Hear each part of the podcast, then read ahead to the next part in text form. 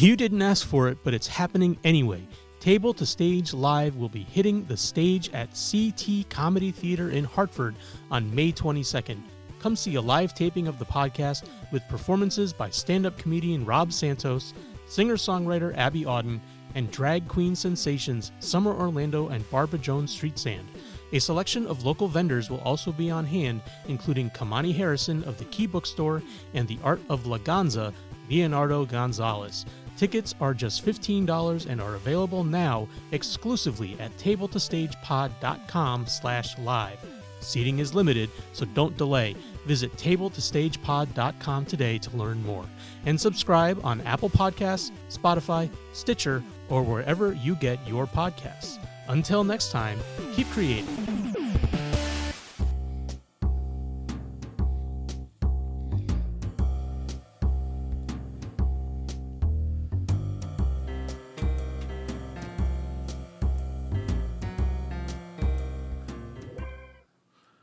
he That- made it through it. Yeah, this no, time. not bad. Welcome to Couch Crouchers. This is Jim. I'm Joe. I'm Gonzo. We got a special guest with us today. Is it me? No. Remember when I was a special guest? Yeah, and then I remember that. Yeah, and then we couldn't get you to go home. Fair enough. We got with us today uh old friend of mine. Old friend of mine. Old, old, old. Yeah, Jesus. It's been a long. We were just talking about that. It's been a long time. Uh, Mr. Michael Pucci from uh, Eschaton Media. Howdy. How you doing? That's how you I'm pronounce that word? good. Yeah. Yeah, Okay. I, I was right on the last show. I was so excited. When, I've when- always read the word in different things, but I've never known how to pronounce it. All right, I mean, I could be I'll it. completely wrong, but I Oh, mean, that's how I'm that's Oh, it was you this time. Yeah, I squeaked Well, the chair. you know what though? You know what though? I'll give you a good example. My uh, a guy I know, um, Keith, has a theater company. Really bad. Yeah, it's not all right. making noise today. Has a, has a theater company um, that uses the word um, desultory, but he pronounces it desultory. Desultory. That, because it sounds good, but it's actually it's desultory. Yeah, Desultory. desultory. All right.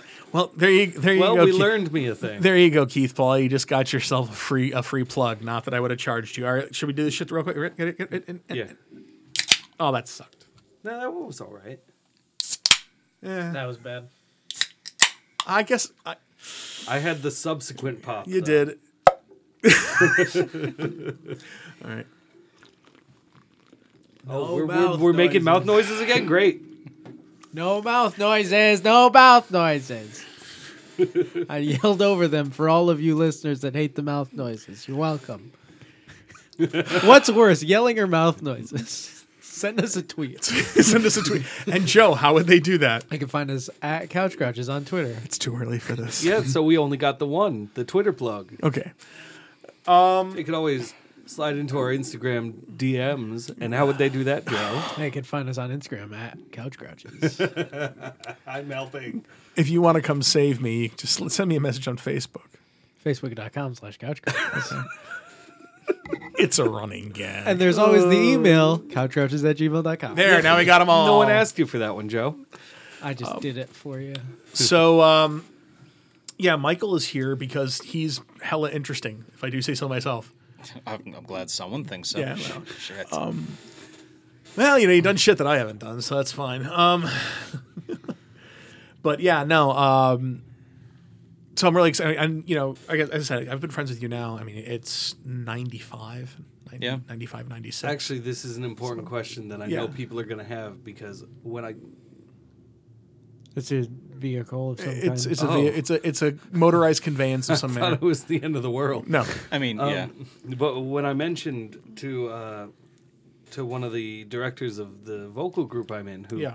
who plays DR, I said, well, w- w- hey, "Don't tell anyone, but we got Michael Pucci this week." Her response was, "Oh my God, how do you know Michael Pucci?" So Jim, how do you know Michael Pucci? Well, I thought we would get into the meat on this, but I'll go ahead and start it now. I met Michael Pucci at um, a Vampire the Masquerade game um, that, at that point, I was pl- I was playing. Was I running it or playing it? I have no idea. It's been so long Yeah. ago, but you were there. Yeah, I was there. I Um, was there. It was a Vampire the Masquerade game um, at um, Central Connecticut State University. Um, that yeah, uh, a friend of mine, a couple, me and two friends started, like really restarted their role playing game club, and that was the. I actually ended up um, conning the school out of giving us a budget. and we ended up buying a bunch of role playing game books that I still have um, upstairs.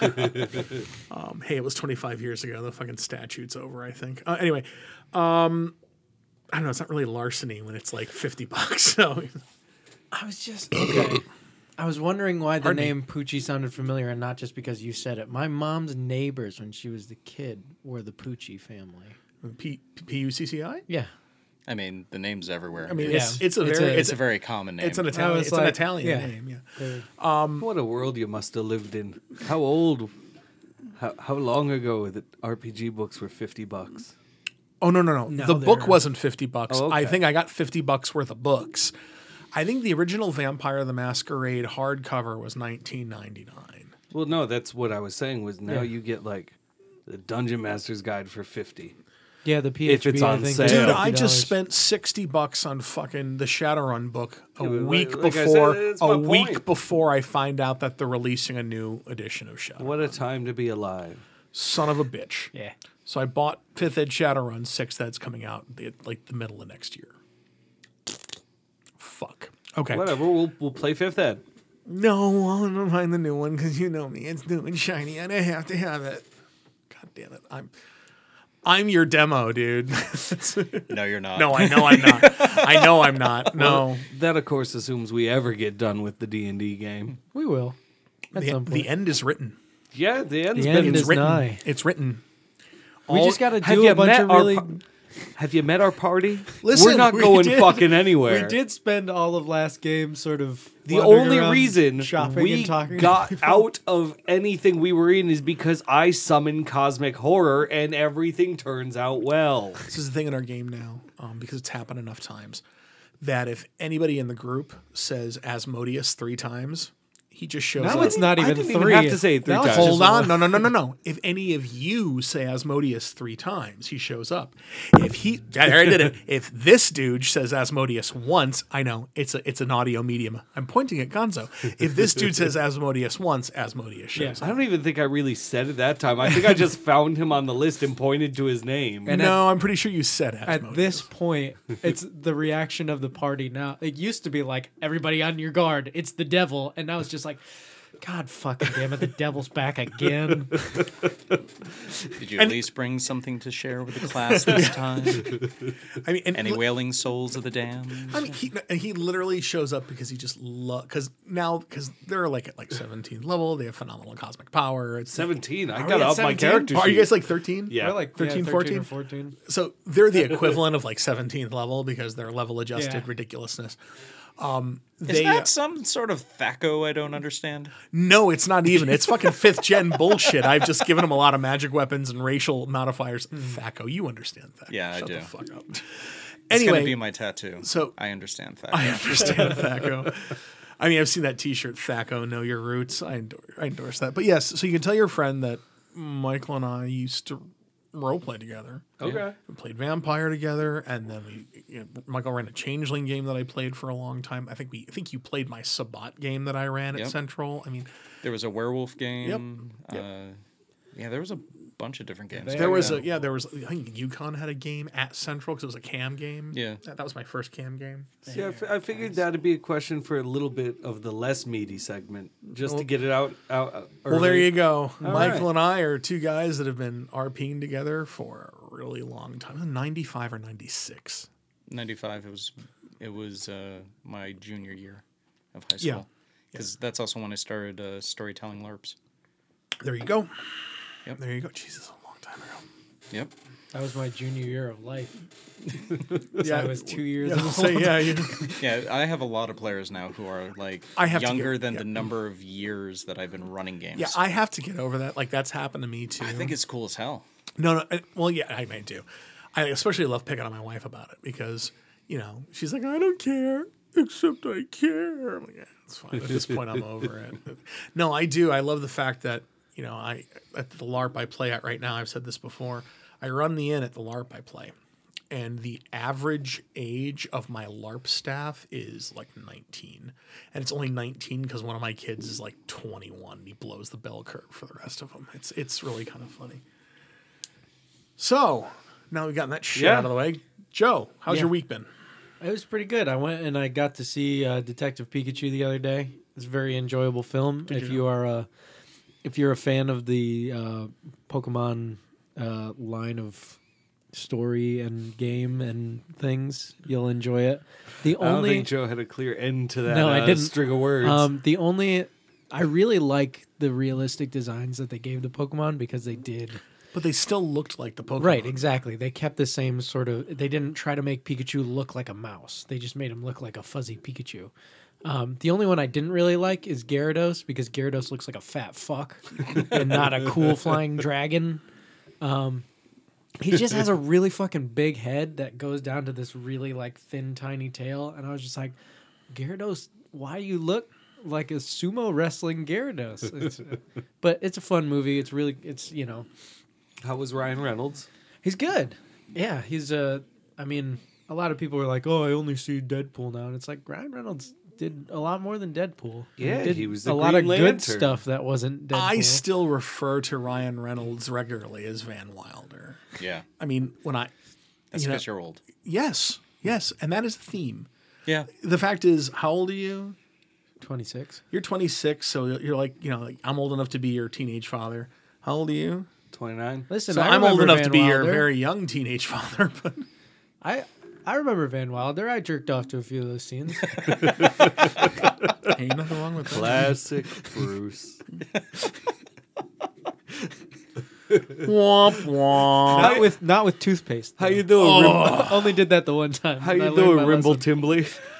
So, go ahead. Rimble Timbley came back. I've been hiding under Joe's bed all week, waiting to come back here. So we have had uh, just the Oh, amount it's of so hilarious. response on social media that we've had about like I've got now and again there are some things that we're not going to talk about until mail because there's a lot of questions on it including including Game of Thrones. Um, but there there's some Rimble Timbley shit out there. I'll answer any question you have as long as it's not what's your crime, Rimble Timbley? Because I'll never tell. Wink. So, so I texted Joe. Um, when was that Monday? Yeah, I texted Joe Monday, and I'm driving, so I'm using the uh, the Android Auto. It's plugged in everything. And Right, I right. hold down the button and I say, "Text Rimble Timbley." It goes, "Okay." Texting Rimble Timbley. It pronounced Rimble Timbley correctly, and I'm it's really spelled excited. really about well, it. it's fairly phonetically spelled. I mean, I expected it to get to uh, blah blah words. I expected it to get hung up on the Timbley because on of the, the, weird TY. Y, Yeah. the, t- the weird Y. I expected like texting Rimble Timbley. Yeah, I can see that. No, she pronounced it properly. So yes, And then um, when he responded back, it was Rimble Timbley says. absolutely uh, just I would say a thousand percent more response than I expected. We get Rimble Timbley fan fiction. Oh God, no. Listen, if you have Rimble Timbley fan fiction, do not send it to us. You could send it to us. Send it directly to me. I, I just don't want I it. want to read it. I don't want it directly connected to what we're doing here I because I, wanna- feel like I feel like somebody's gonna end up on like a, a- a registry of some sort. I just feel like Listen, if you're gonna write Rimble Timbley fan fiction, I just ask that everyone involved in said fan fiction is at least the age of consent. and you're totally not allowed to like And make sure- canon in your own. Make sure everybody Crime. is consensual, and you never, ever, ever talk about what crime Rimble Timbley committed. I believe I will say though in in one of our things it wasn't a letter it was just a message I believe um our uh, friend of the show new friend of the show but listener Scarlett um said that it was uh, shoplifting I'll never tell. Wink. yeah I believe she said it was shop she li- she liked the idea of it being sh- she did a wanted poster for Rimbleton yes. I'm gonna see if I can find it but yeah she did a, she Oh, did I a love this. she did a wanted, wanted poster for Rimble Timbley and I was just like that's fucking ridiculous That's me, Gonzo, derailing this podcast since 2000. Yes, whenever well, we did why this. should today be different did than the other day, this? Michael? Yeah. Friend of the show, Adrian, uh, his girlfriend Emma is running a D&D game, and they wanted me to show up with a character, so I made a Fey Pact warlock gnome named Rimble Timbley, who definitely has a weird handlebar mustache. And I has just the background envisioned of like an oversized like pilgrim style Yeah. hat for him. Hey, everybody. I don't. What, what was that? That's me going into Facebook, evidently, looking for fucking messages. Oh, we are a pro outfit. Rimble here. Timbley can be who you want Rimble Timbley to be, as long as it is a person who has sex with people consensually and of the age of consent. and you don't talk about his crime. And you never, ever, ever discuss the crime he committed. You feel better now, Joe? Uh, I just want to put it out there. I want to make sure everybody knows Rimble Timbley is not a pedophile. He just, you know, is a former felon. For what, Joe? Doesn't he run a LARP for I'll like never 14 year olds exclusively? See, that's the joke. He, ru- 13-year-olds he runs a LARP for exclusively. 13 year olds, thus becomes the uncomfortable part. But Michael, he- Michael, He's giving back to the community. But you heard it here first. He was not arrested for pedophilia. Michael Pucci, are you overwhelmed already by all of this? No, not at all. Not, No, not I- even slightly. I, I, I would kind of, I, I, I didn't think you'd be shaken. oh boy, I love my friends. Oh, here we go. All right, here we go. Here's uh, a. Yes. That's what Yes, that's very, like, yeah. So I here's what endorse she that. wrote. She wrote, and this is from our friend Scarlett Blake. She said, uh, 42 year old convicted felon Rimble Timbley, wanted by police for shoplifting vast amounts of salt, lewd conduct while running an underage LARP and luring children with candy into a van. The suspect was last seen loitering outside of a Chuck E. Cheese and is believed to be armed with a foam sword. It is it is very important that you remember that Rimble Timbley's favorite food is salt. I mean, that's why you get into LARP. Right. It's for the salt. It's for the salt. But you see, that, that's not saying that his crime was the theft of the salt. That's just saying that he's wanted now. Yes. Because he's an ex convicted felon. Oh, that's a good point. He broke parole for the salt. Yeah.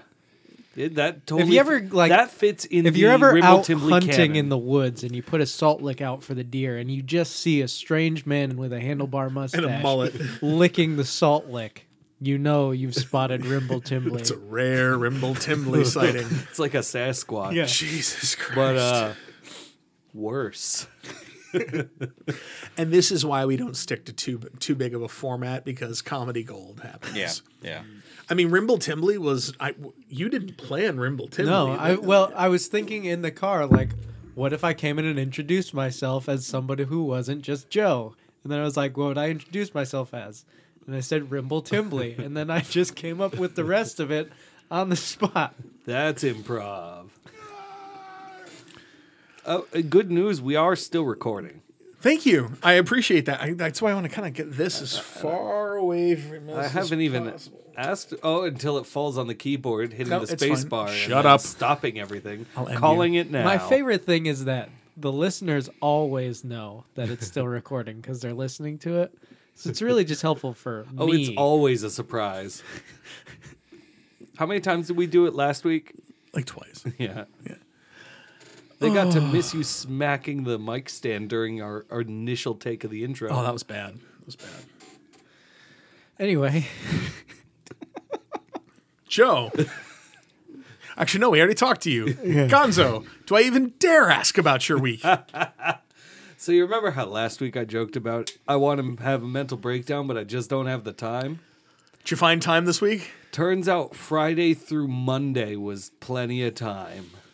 And how did your mental breakdown go for you? Oh, it was a bad one. Oh yeah. It was a real bad one this time. But it's fine. I'm on my way back out. And uh, I bought two new swords yesterday It's a little, because. little retail therapy. Oh yeah, it was a, it was a two sword depression. Hi, because I'm Bo- I'm Gonzo, and I only say this because I'm Jim. Hi, I'm Gonzo. There's there's there's there's absolutely no manic episode happening right at all. Not at all. No, my my my unreasonable buying habits that make me happy have nothing to do with that. And like I said, that deal is going on on Amazon for another five hours. So after this podcast, I might buy another 3D printer. So, do we want to take odds now that he buys that, or do we want to take odds that he doesn't buy no, that? because then I might just do Yeah, whatever might to do spite yeah. you. I think it's a good idea. I'm just buy gonna wait. I'm gonna wait and I'm gonna see I like this Michael When- Pucci. He's supporting me when in, in Gonzo my gets purchases. I'm gonna wait for a text, and his text is either gonna say, "I got the 3D printer" or "I didn't get the 3D printer." No, I wouldn't text you No. that. I would just show up to the next game with a far better Mingus the Destroyer mini. This is, or, or I could see this happening as well. or in full 3D printed armor. Oh God, no! I don't have two years to waste on that. I watched a video of a dude 3D printing chainmail, and it took him three months t- just in print time alone to get enough printed to make a shirt. I watched a guy And make how the a hell would you knife do- out of milk. Okay, Oh, I've seen that one. I've seen that one. how the hell would you 3D print a chainmail shirt? Because it really wouldn't so be you- a you- you chainmail 3D shirt. print the It would be a sheets. sh- a shirt with a bunch of holes in it. You 3D print the sheets, and then you stitch them together using other links. How deep into 3D printing did, did some of your operations go? Because I know you, you, you know I started it. Yeah. We, we went a little bit into it for like prototypes and stuff like Yeah. that, but in the end, it ended up being a really cool hobby piece that sits in my office. yeah yeah. I, I, I use it for doing like meteors for like Star Wars minis. That's You know about it. You want to know what a um, 3D printer isn't any good for though, Mike? Making you a goddamn lightsaber. Give me my fucking lightsaber. I could make a crystal. I listen. I just want my lightsaber, man. You, b- so I you built me a goddamn I lightsaber know. Give me five time. years ago. Give me time. I need more time. No, you don't. Now you got to get one from the new Star Wars experience. it's not perfect yet. Okay, so I have to say, I'll, and I've said this in the show, but again, you'll appreciate this. Um, so I was talking to my my good friend. I was talking to Josh Tanner, Mm-hmm. and I was like, That's his friend of the show, Josh, Yes. not mine or Joe's. and I'm like, I'm bummed. I said, you know, this whole thing is awesome with the baby and everything. I'm really psyched about that. I said, but you do kind of think about some of the things that you're going to miss. He's like, well, what are you going to miss? I said, I'm going to miss the opening of Galaxy's Edge. I'm going to miss going to Galaxy's Edge at fucking in fucking Florida. And he's like, yeah, dude, you're not going to get to go to Galaxy's Edge. You're going to get to take your son to Galaxy's Edge. I'm like, oh my God, you're fucking right. Yeah.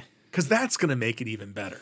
You know, it's be like, oh yeah, gotta dress him up like a little Ewok. It'll be the best. I've already decided on what his what his Halloween costume is this year. I'm going to be Fat Luke Skywalker, and he's going to be fucking Yoda. I will also say that next year I think we're going to do a con. Ah, shit. So I guess And you we're gonna have do- a lightsaber. we're huh? we're going to do a con, and we're going to be Master Blaster. yes. Just fucking happening. Nice. That's, That's fucking how. happening. That's how you. See, do but if you And I dress him don't- up as an Ewok, you could dress yourself up as like a stormtrooper and just have him with a rock and bash you on the head all night. I think what I would really want to do if, if he was an Ewok, I'd want to dress up an, as an ATST. Yeah. I'm that kind of level. I'm- I'm a nerd. Um, but yeah, no, I definitely I, I want to do at least one con with it with as Master Blaster. Which I'm back. I'm back to shedding pounds again, which is good because I don't need to be jacked to be Master Blaster, but I need to be able to fit in, into the leather straps. So as great as the uh, sixty pounds of armor I'm currently wearing. listen, that's between you and your god, man. That helps. I mean, I, yeah, plate mail sucks. Yeah, I've- but it looks cool. I've fought in it a million times, and the only good thing about plate mail is how good it looks. It looks cool. And if you're fucking fighting with rattan, plate mail is a big help because that shit hurts anyway. And the cooling vest does in fact work, Oh, I'm excited. which is great because I made bought- the dumb choice of he uh, got like one of those water, Good. water cooling vests. Otherwise, you're gonna die. In I- it. it never, and because he's doing it at the, at the Ren Fair, I so made he's the outside. poor and that shit. choice It of never making occurred to my- me. and it's always fucking hot. Oh, now yeah. because the like weekends my rains. entire character concept was, what if I just wore all of this goddamn armor all day? And it was a great idea until I realized I'm gonna be wearing this goddamn armor all day. I'm gonna die. You're water cooled like a late '90s PC. I think they still do that actually. yeah, they do. Do they? I don't know. I haven't. I'm built, pretty sure they do water cooling systems. I haven't. I haven't built. Okay, first of all, I haven't built a PC in, in way too many years. Um, but I haven't had a, a ta- I haven't had a desktop in I don't know how fucking long, so I wouldn't know anything about that. Michael, when I built my very first PC, it was a very long time ago. How long of a time ago ago was it? I was so excited because my hard drive was a whole goddamn gig. I was never gonna. F- you're never gonna fill that. What the fuck do you fill that with? I just deleted like five of those earlier because my hard drive was filling up. no, no, yes, but this is also before you did th- you do things like media. like there was, you know, you had like shit. That's a whole lot of. uh that's a whole lot of Leisure Suit Larry you can play. Not quite that. It wasn't quite that old, but I mean, you know, it was a gig. It was it, it was gig and it had a zip drive. Oh, like Yeah, the, fir- the first that time you hit that gig, gonna it was just like, wow, we have hit the future. yeah, well, we are mean, there we're now. never gonna fill this much. Yeah, so Meanwhile, I have almost a terabyte of just music. Oh yeah. So, Oh yeah. Mm-hmm. Like I've I've got I've got I've got a couple volts behind this son of a bitch. so yeah. If it's only one gigabyte, how are you going to store your 4K bukkake porn? Okay. So I'll You ta- cake. so I'll take. It's not beefcake. I I remember- know that that one's not pronounced so that way. I'm going to go back even further. I remember the first pornographic image I ever saw on a computer. oh, totally to get on. great, great episode to welcome all the new listeners to. By the way, I saw it. I'm on- helping. I saw it on my friend's Prodigy account Nice. on his Apple on his on his Mac, and it was like the first or second full color Mac. Um, this had to have been like 93, 92? and you had to print it. you had to print it. First time you download a single image from a BBS, and you're just like, I'm gonna set the phone tied up for the next like three days. Yep. I hope no one tries calling. Well, and of course he was he was wealthy. He had his own phone. His parents gave him his own phone line. I don't think he ever made a fucking phone call on that. It was all just like, and we were like a t- couple fucking kids in weird goddamn science. It was just it was ridiculous. Okay, that's a hell of an intro. yeah, good intro. Um, I mean, it's weird numbers this time. It's Oh, not I telling me what it is. Oh, no, do- don't mess with. That's See what I s- happens? That's why I said don't mess with it. As I'm saying, don't mess with it. You mess with it, and it stops recording. It's gonna be the best cut ever. Where it's just don't mess with. I told you not to mess with. I might put something fun in there. Like I said, no it's- Crashing it's- noise, and something, yeah, I explosions, get- a there- chainsaw. Yeah, it's like it's totally fine. I was just about I mean, to honestly, say, we could it's just fine really that put. it's- Yeah, but you're doing it now, so that'll be. Redundant. I know that's why we're not going to do it, but it's. I mean, we're at 70, 799 somethings. Uh, we're we're at uh, I don't. 800 beats or Okay. 800 bars. Oh, all right. Uh, and we're at 120 BPM, so that's some number that I'm not gonna figure out right now. No, don't. You're gonna do it again. I'm not. I don't know how you did it last Bill time. Smith? Is it still recording? Yes. Okay, good. Just like the image froze. So, oh, it's 26 minutes. Wait, Bill Smith is isn't it like like the AA guy? Do you think anyone ever called Will Smith oh. Bill Smith? Bill Smith. I don't know. William Smith. Billy S. I don't know. I hate you both. Why didn't you give that one to me later? I or save it for the end. You could have been the cool non How sequitur come guy. he was never William Wonka? Oh, he was. If you watch the really bad Johnny Depp one, Was he? I'm pretty sure. Uh, I haven't I'm seen pretty that sure movie Count since- Dooku calls him William. I haven't seen that movie since it was in theaters. I just want to see the Childish Gambino version with the prequel where he goes. There's to a Oompa childish Island. Gambino version of Willy Wonka. They're making a ver- it's a prequel to Willy Wonka where he meets the Oompa Loompas and Willy Wonka is played by Childish Gambino. Isn't that already one of them books? I need that in my life. Or at least that was a rumor like six I'm a Donald ago. Glover fan. I Yeah, love that same. fucking dude. I, I love childish Gambino Calrissian. Like he, he's Childish Lambino. childish Lambino. Yep, that's fine. Oh, Dino Spumoni. I just can't even fucking deal Oh, with you. people. Nickelodeon's already gonna hit us for our Doug theme song. Oh yeah, we're fucked. Yeah, You're gonna bring up Dino fucking Spumoni. It's a little louder this time. There we go. News? News. News. Um, so I don't know if you heard me telling Joe this. Um, I did not. I was work. So I I grabbed the recording, and I started working on an actual musical thing Oh, of I the theme did song. say this. And I fried. I fried the clip. So I'm eventually going to have to have Joe do a new one. Oh, oh, you lost the entire clip of The, the. it's gone. I could I could grab it from somewhere, but I'm not going to take that long. Go ahead, Joe. Ba-ba-da-ba-da. Time for the news. Joe, go first. Okay, uh, so my first article is um, Kevin Feige has announced that the quote real Mandarin will show up at some point in the MCU. As long as he's not a ridiculous racist trope, sure, why not? So they're Yeah. saying, uh, oh, what's the name of the movie? There's um, Shang Chi. Shang Chi, yeah. They're saying that he says that it's a definite possibility that the real Mandarin and the Ten Rings might be the main villains in the Shang Chi movie, Okay, sure, um, sure. which I think would be cool. But like, we haven't heard about it since what was that? All Hail the King? Is that the short? That That was? is the short with yeah. Shang Chi. Yep. Um, so, oh, not with Shang Chi, with, with the Mandarin. sorry. Yeah, See, I'm not Shang Chi. I like Tilda Swinton.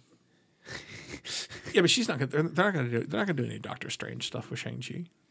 I was. He's the he's the master of kung fu. I wasn't even Yeah. talking about Oh, that. I okay. was just. isn't I was Shang thinking Chi about- basically just like what if Bruce Lee was a superhero? Yes. See, I was thinking about the Mandarin not being a racist stereotype, and that took me to the ancient one, which took me to Tilda Swinton. Okay. That was the Which train of takes me to thought. Bruce Lee, which then takes me to uh, Kevin great- Bacon. Yeah. Kevin Bacon. Yeah. the greatest hero of Earth, Kevin Bacon. Kevin Bacon. So that's it. That's your. That's your. That's it, my your- that's my first piece of news. Yes, it's. God I mean, so I mean, I'm. I thought the twist in Iron Man three was good, but I am kind of I'm interested to see what they do with the Ten Rings and with the Mandarin in the MCU as like a proper introduction for the character. I know that you're not a big fan, basically because he is just a racist stereotype, and you you didn't see the hate for the Iron Man three. No, I, I, I did see the hate for. I didn't understand Yes. the hate because I think what they did with the Mandarin in Iron Man three was fucking genius. Um, It was a good twist for sure. I Um, definitely didn't see it coming. I, I think it. You know, I- when you can throw people for a loop, you know, and not a not a twist for the sake of a twist, Right. but like you know, you're doing some, you know, um, and if you know um, Shane Black's films, Mm-hmm. that's absolutely in no way, shape, or form surprising. Right. So, um, yeah, I mean that's just the type of you know goofy bullshit that he that he writes. So, um, I and I, and of course you know fucking just the perform Ben Kingsley just Mm-hmm. you know I don't know. I love seeing these like ridiculously serious actors in movies like these. Yeah. Yeah. I mean shit, son. They fucking um, Well, that's uh, who is in? I mean, fucking Bill fuck- Nye is in Detective Pikachu, and hearing Bill Nye say words like Mewtwo and Flareon, Yeah, it's but, just he- like but but Bill Nye's been in some really goofy shit movies. I could segue Bill off Nye is that. one of those guys. Yeah. Bill Nye is one of those guys that's like, what? Oh, I, I got two weeks off. Oh yeah, I'll take a job.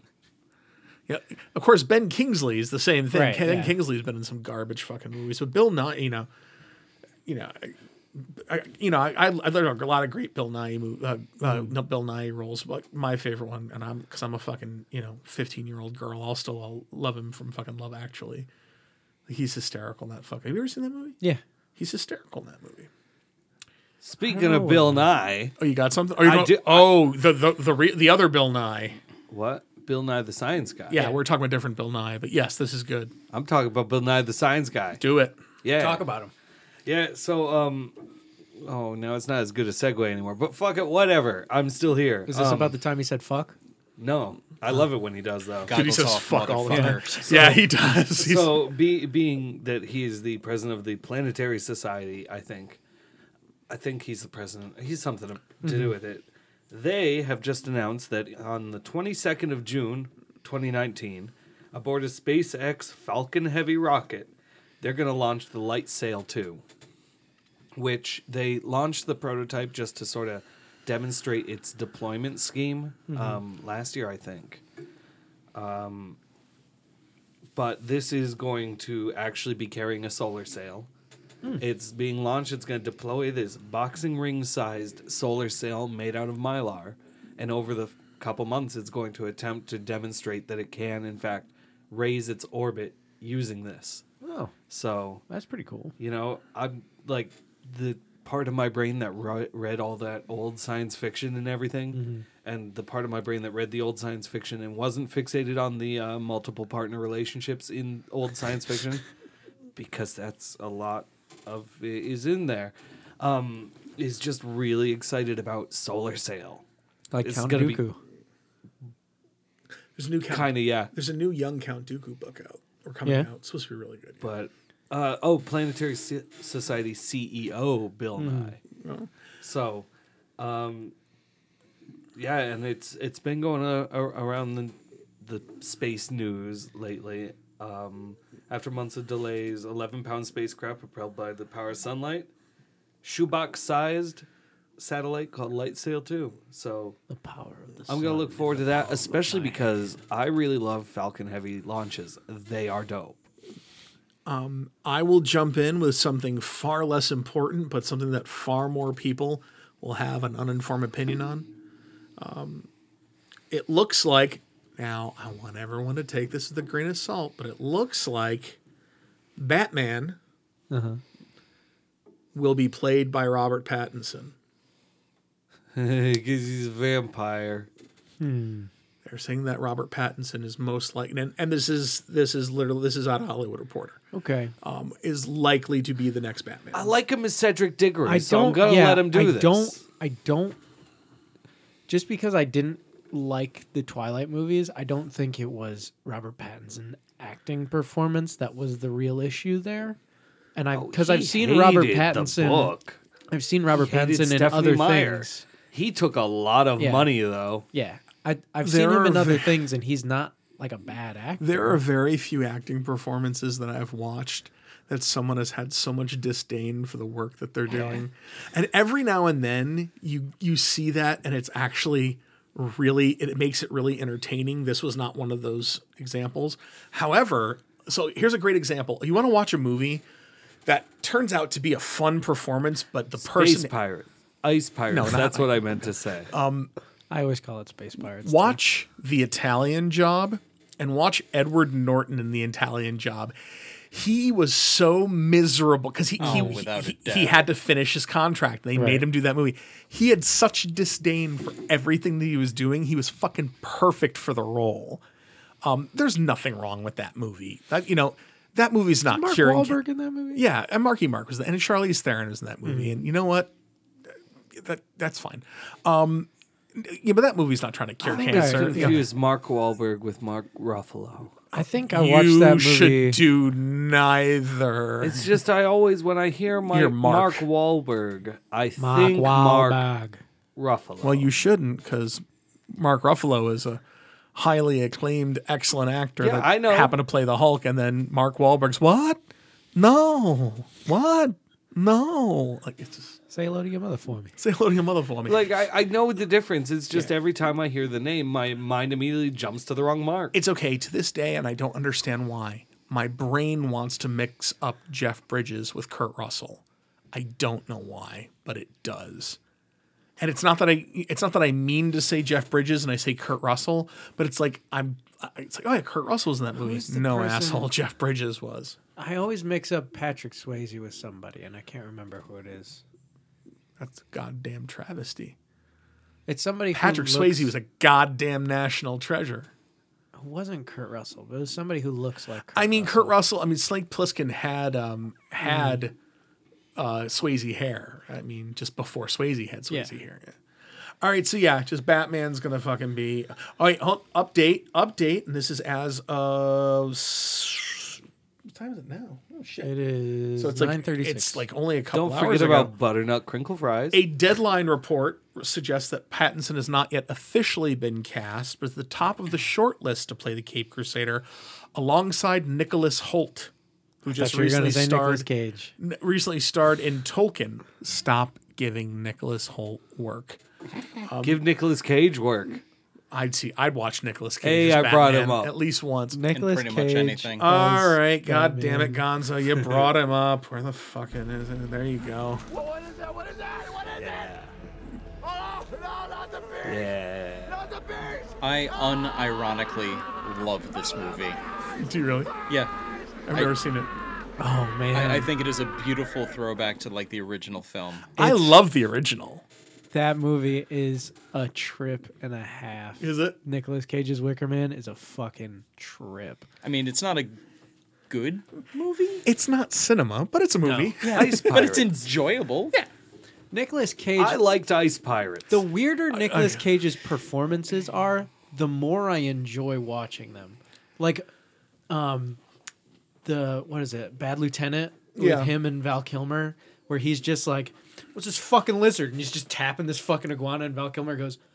What are you? T- There's no lizard. What are you- this fucking lizard. What is this fucking lizard? So are we gonna have to do, like because so we have a Michael we have a um uh, we have a regular segment we do like a, a show every now and again defending a bad movie. Mm-hmm. Um, and we've de- we've defended some horrible movie or you've watched some horrible movies. I like Ice Pirates. I know you do. Um, I liked Dracula 3000. that movie's hysterical. Here's what something for you in case you're wondering. If you haven't watched it in 20 years, Hudson Hawk doesn't hold up. No, it doesn't. It It, does not hold up. It is almost unwatchable. Streets of Fire though. Was Oh, good. that was that good. movie I had fun fucking with that. dope. Wait, Jim, I have a brief segue news off of your Batman news. Take it. This is uh, directly related to show news. So it turns out that I found my seven-page manifesto notes Yes. on Batman versus Superman. I know. I found where I had saved it. I can re-record that episode any goddamn time. I don't think we'd ever That's get our- Gigantic Smalls to come back to do it. seven. That's our bonus pages. episode. Is just Gonzo reading his. and that's seven pages in a ten-point font. You know what I think we should do? Instead of actually having a show of that, seriously, bonus content. We sit you down with a bucket of ice, a glass, and a bottle of Angel's Envy. sit back and just watch you slowly self destruct as you read that seven pages. Horses or terrorism. It's actually Horses it's are- actually really interesting following my thoughts, and I can see some of the notes where, as I got to a later part in the movie, I would scroll back and go, "Wait, no, this thing, That movie's not good. no." Did you see that movie? which one? Batman v Superman. No.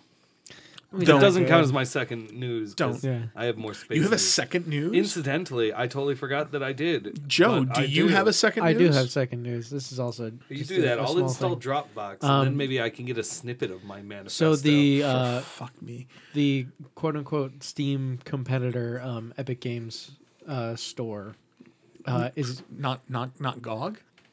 Not GOG. no. Not- GOG, not- fun. I use GOG. not whatever the fuck EA's thing is. I Uh, forget so the there's, name of there's Origin. a service there's a service called Epic Games Store. Okay. Um, and they're they launched fairly recently and they're having a mega sale that's taking place where any game that's fourteen ninety nine or more, they're taking ten dollars off of already discount prices, I guess. And a few um, game companies saw this and are now pulling their games off of Epic's store. So they're kind of shooting themselves in the foot. It's for now. It's only a couple of games. Um, the biggest one is Vampire: The Masquerade Bloodlines Two, got pulled off their store. Of course it did. I missed that movie was that that, that game was under was was fifteen dollars. it was not so out it was anything that was fifteen dollars or more. because that game's not out yet. Yeah. Yeah. So That's- there was the anything one. that was more than fifteen dollars, They making were that I talked ten about. dollars off. Yeah, we, we Yeah. Michael and I were having a conversation and about I'm hyped before. for that. but that was yeah. It does look good. Bloodlines I is gotta the be best hon- Vampire the Masquerade video game. I got to be honest. I have never played Bloodlines. you know, we've talked about I it again. never so played it. Five more people are going to objectively reinstall good. it. Yeah. Huh? It was actually objectively good. I mean, I will. I, not, not that I was like, yeah, you weren't boycotting it. it wasn't but boycotting. it. I just never got around to fucking playing. They got a it. bunch of mods that make that up the graphics and model quality too. You can't play a Giovanni. There are mods to do that. I want to play Giovanni. I want to steal souls. You're that player. In fact, I feel just like wanna- they're all hosted on Nexus as well. Can I play a Lasombra at least? Probably. I wanna play a probably mods for these. There's mods. No, I want to play as Dimitri. I want to go into fucking. game come you know what? I, when when it comes when something happens, I want to go Schlachta and just start fucking killing things. But no, they won't let me do that because I actually have to play a story. I'll- I'll- Yeah. I'm, all, I'll I, I'm not you. one of those. It's just funny to say. Yeah, I know. Okay, so you that was your news. That's my news. and so that's Gonzo's turn. What's your second piece of news, or did Oh, you already read uh, it? I didn't already read it. I read the the first one. Um, I was trying to find a Giovanni mod for you. don't worry about it. I haven't. I would have to play the game for, through first the first time. I don't mod. I don't like to mod a game until I've played it all the way through. So first off, um, I'm gonna say that I haven't read all the way through this article, and I'm paraphrasing something that I saw summed up somewhere first. Um, but they both relate to the same thing, which is the uh, So the new, Fox standard. Something like that. So it's the new um, the the new lunar missions that we're talking about. Yeah. the manned Oh, lunar yeah. missions Yeah, yeah, and yeah. everything else that's going on. So they gave it a name finally. I don't know if you've heard. No. This will be called the Artemis program Okay. after the uh, lunar deity Artemis. Yes, the goddess of the hunt. And especially because Twin of apparently Apollo. this is supposed to be the, She is the twin of Apollo, right? Yep. Yes. Yes. Okay. So make sure I got my Greek Wait, history done. Um, no, Athena's, no, no, it's- no, because Apollo. Apollo's uh, what did- god what of the Apollo sun. do? no, yeah, Apollo's god of light. Oh, yeah, the god of Yeah, but He pulled the sun on the chariot. no, that no, that was Helios. Keep talking, Gonzo. I'll look it up. No, uh, Artemis is the one who sent the scorpion to kill um, Orion because he was hunting. Okay, yeah. I, mean, Artemis is the goddess of the hunt. I'm just trying to think of the whole twin thing. God So damn it. anyway, uh, uh, Tan- yes, sister god, uh, sister of the god Apollo. Yes, Yeah, you kiss my ass. I see that right here. It's actually the next line here, but apparently, um, it's in honor because of the fact that this will be the first time in history that a woman astronaut walks on the surface of the moon. That's news to me. yeah, I didn't know. Um. I didn't not know know that. anything about that. I could read up on the the uh, goals of the mission, but the other thing, and this is the one that I'm sort of paraphrasing, was I believe that um, the the Cheeto in chief actually approved. Now it has to be passed by Congress and everything, but a 1.6 billion dollar budget increase for NASA, which is which goes along with his two with the with initial two billion that he wants to put aside for Space Force. well, listen, NASA's already funneling money into that. It's All right, going to be a thing. If almost any other president in history has said we're starting Space Force, I'm in. Yeah. But the Cheeto in chief had to fuck it up. But it's just that. Did you hear um, today? Uh, it was yesterday that um, what the fuck's his the, the the the the serial killer who's who's a who's a senator um, Ted Oh, Cruz? yeah. Ted, Ted Cruz was talking about like we need to have we need to have space force because of space pirates. It's happened, Michael. It's happened, I could put that on my resume. Michael. I, I, I, I, I, I think our career into our fifties has been determined. Space pirate. Space Am pirate. I young enough to be a space pirate? Well, we're not. We're not. We're, we're not young enough to be Space Force members. I'm So. To, now we have to be pirates. Exa- I'm trying to think of what the You hell know? they're thinking a space pirate's gonna be though. What what is this space, Space piracy that we have to? Like regular pirate, but space. I mean, the you thing steal is, space. It's like spreading. Look Well, at like- me. Look at me.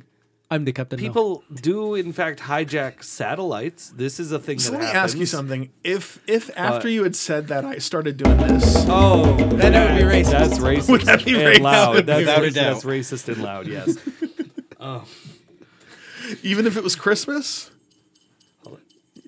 He- We- I- I- there's there. too there's too many jingles on this. The joke's already Nope. over. What One, the hell? two, three, and. Oh man, I was close.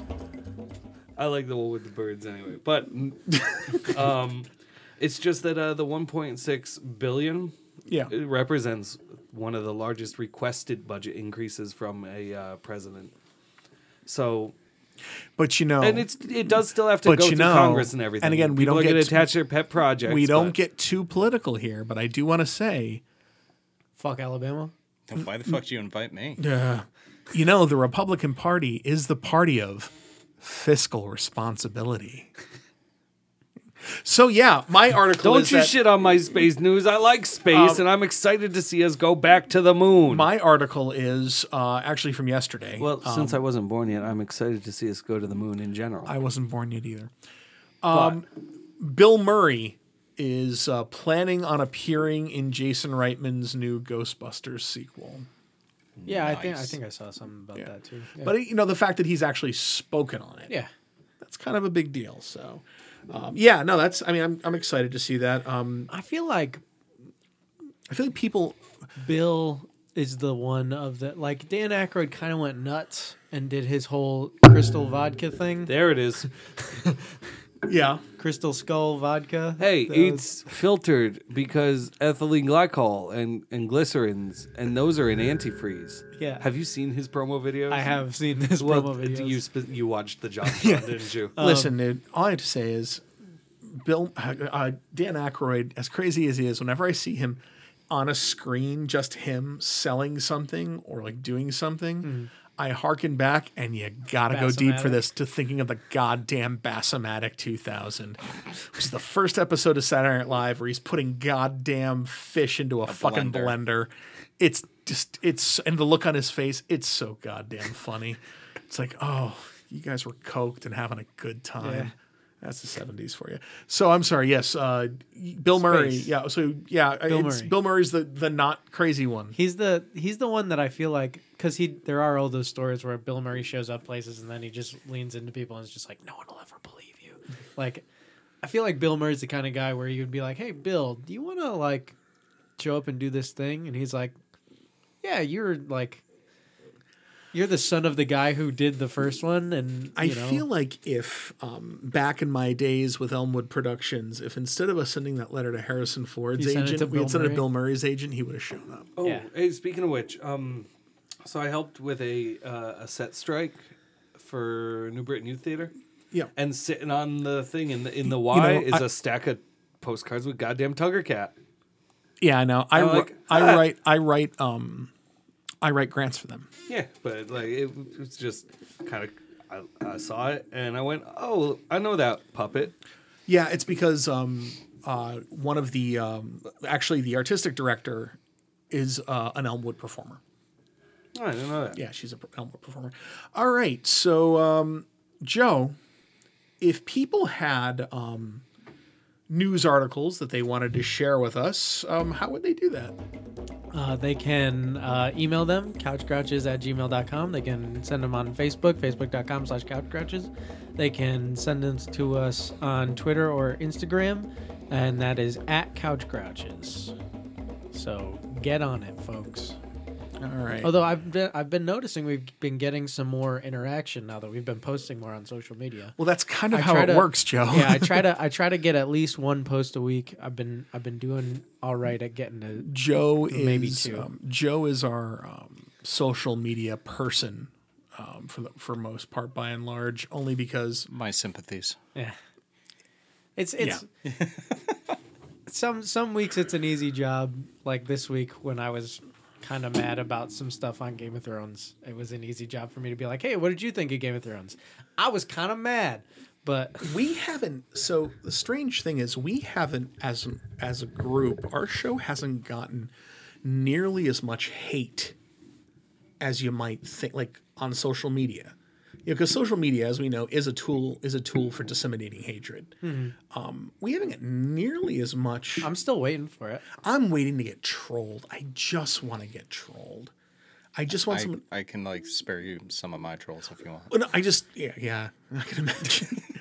um, I just because I just want to I just want to own a troll just once. I just oh anyway. It, it's not as like fulfilling as you think it would be. but I'll bet you the first one was no. just after. See, you say that now only because you've had hundreds and hundreds, and now you're you're jaded. But think about it. No, Back no. when I, you were I, young I remember the first, first time I, I lit up a troll, and I was mm-hmm. just like, "Oh, I, I, I feel bad." If I was as I like lowered myself, or like, I have now perpetuated whatever like bullshit this is. why do you have to be right?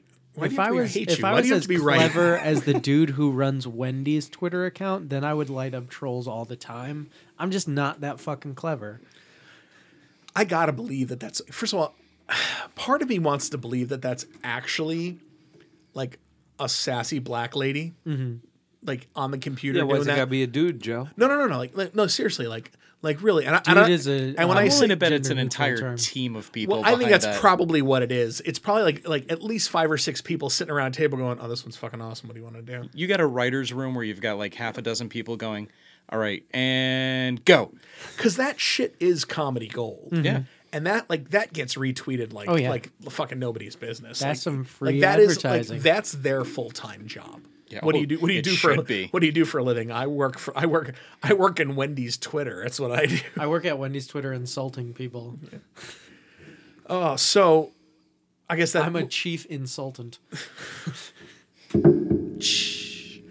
so Michael Pucci. Hi. Okay, Welcome to the meat. you have uh, survived. Oh, are we in the meat? You've survived the fir- first almost hour of couch crouches. How's it gone so far? Oh, pretty good. it Except does. for every now and then when you're clapping the mic. I mean, you get used to it. You don't get used to it. Listen, you would be shocked. It's not the volume that can crack the eardrum; it's the frequency. And I have yet to find the the the the, the eardrum shattering frequency. That's not. That's just gonna. That's, the just brown note. Yeah, that's no, just the. is oh, not the. Oh. Br- no. See, I, I want that as like my intro music. It's Just Yes. all of a sudden, just Well, you know what? Next time you're on the show, Nice. that's, that's your goddamn intro music. nice. Done. That's assuming that you don't walk out of here going, I'm never fucking coming to this dude's house again. now I know why I've never come to see him. I feel uh, like w- he's not going to do that because we're probably going to be the chillest interview he's ever had. Yeah, I've had some pretty like brutal interviews. So, um, so Michael, if if I had if I didn't know you, and and I don't, you know, It'd most, be really weird for me to be at your table. yeah. Well, no, no, I've had I've had complete strangers come and talk. Yeah. Oh, Oh. I wouldn't do that. We've No. had complete strangers before. Yeah. Well, so I should. We've You've never had, had, complete strangers. we've never had complete. Well, no, I, I've had complete strangers. I've had your fucking friends. I've Yeah. I've never have have have had anyone that was unvetted come That's to my home. Um, we have gone out Yes. uh, remotely and done stuff with people, but no, I anybody that's ever come to the house, at least someone knew them, Yeah. Mm-hmm. Yeah. or at least someone had talked to them long enough to know they weren't fucking scary people. I like having my fortress of solitude where Yeah, yeah, yeah. Um, but so let's say that I didn't know you because a lot of our listeners don't know you. Well, they may not even know who you are. Give me, um, give me your your your your press one paragraph biography, shit. Uh, or not biography. Like, who are you and what do you do? I make nerd shit. Uh, I'm the co-founder of Dystopia Rising, uh, original content designer, uh, co-founder of Eschaton Media. Uh, I do interactive theater, publication, writing, punch up, basically anything nerd related that isn't making art because I just don't have those skills. I, I do that. Mostly I do project management now for nerds, pretty much.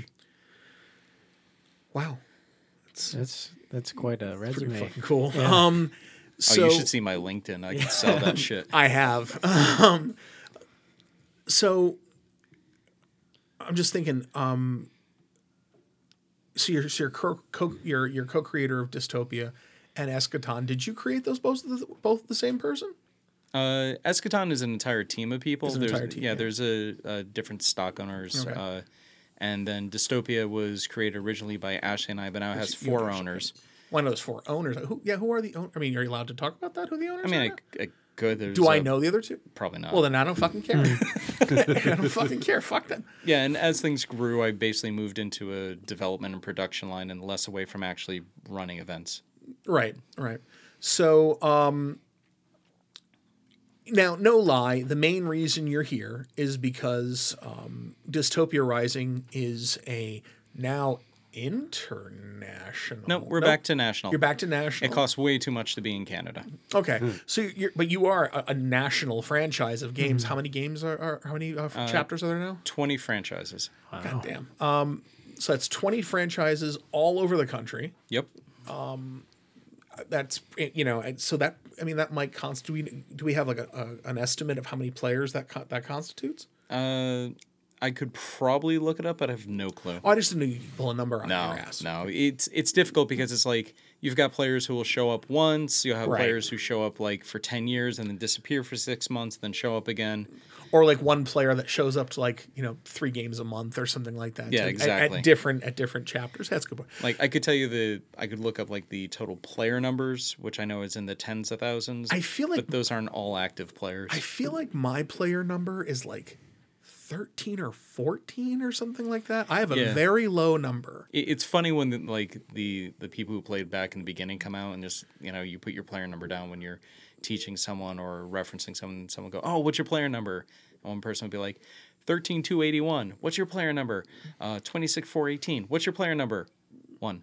Because are you number one? Yeah i haven't played in, in like i it feels weird playing Yeah. in your own world oh no i imagine every now and then i like sneaking in so i can like observe it from the back but you still have the same pc no no who was your first pc there Uh, Wa- was was he one of the, was anybody I, I interacted with? Stratocaster was my first PC. I never interacted with him. I don't. Think. And then people started uh, like giving him too much clout and too much attention. So the best thing for story for was for him to go. So he's gone.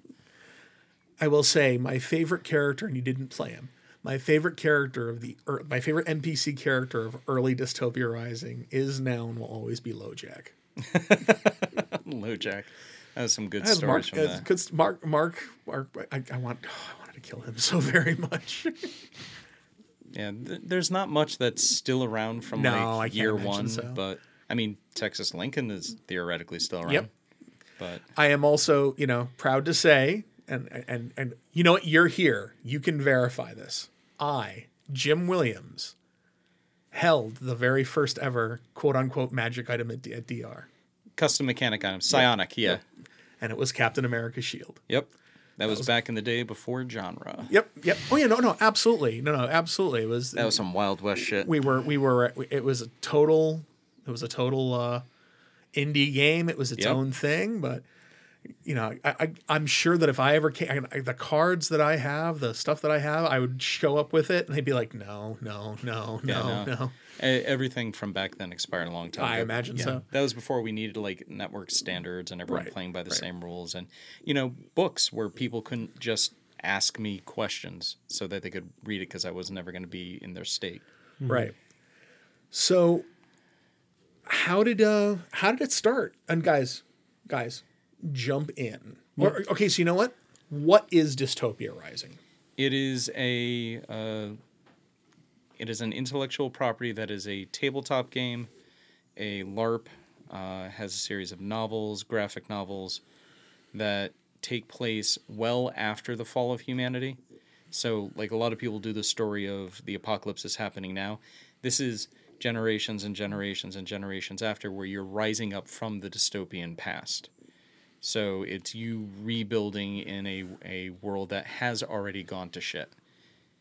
So Okay. like in the beginning when we first started making DR, it was a very like uh, survival horror game, but I wouldn't call it survival horror anymore. It's more like Really? uh, like hope punk or you know something that's more you know looking to build the future sort of focus. I know that er, very early on the game, um, even you know once it once it had you know gotten beyond its embryonic state, um, was still to the um, to the uninformed or the lay person, not the lay person, because I mean there's such a thing as a, as a lay person larper, but to larpers not familiar with it or not in the region and stuff like that, it was you know that zombie larp. Yep.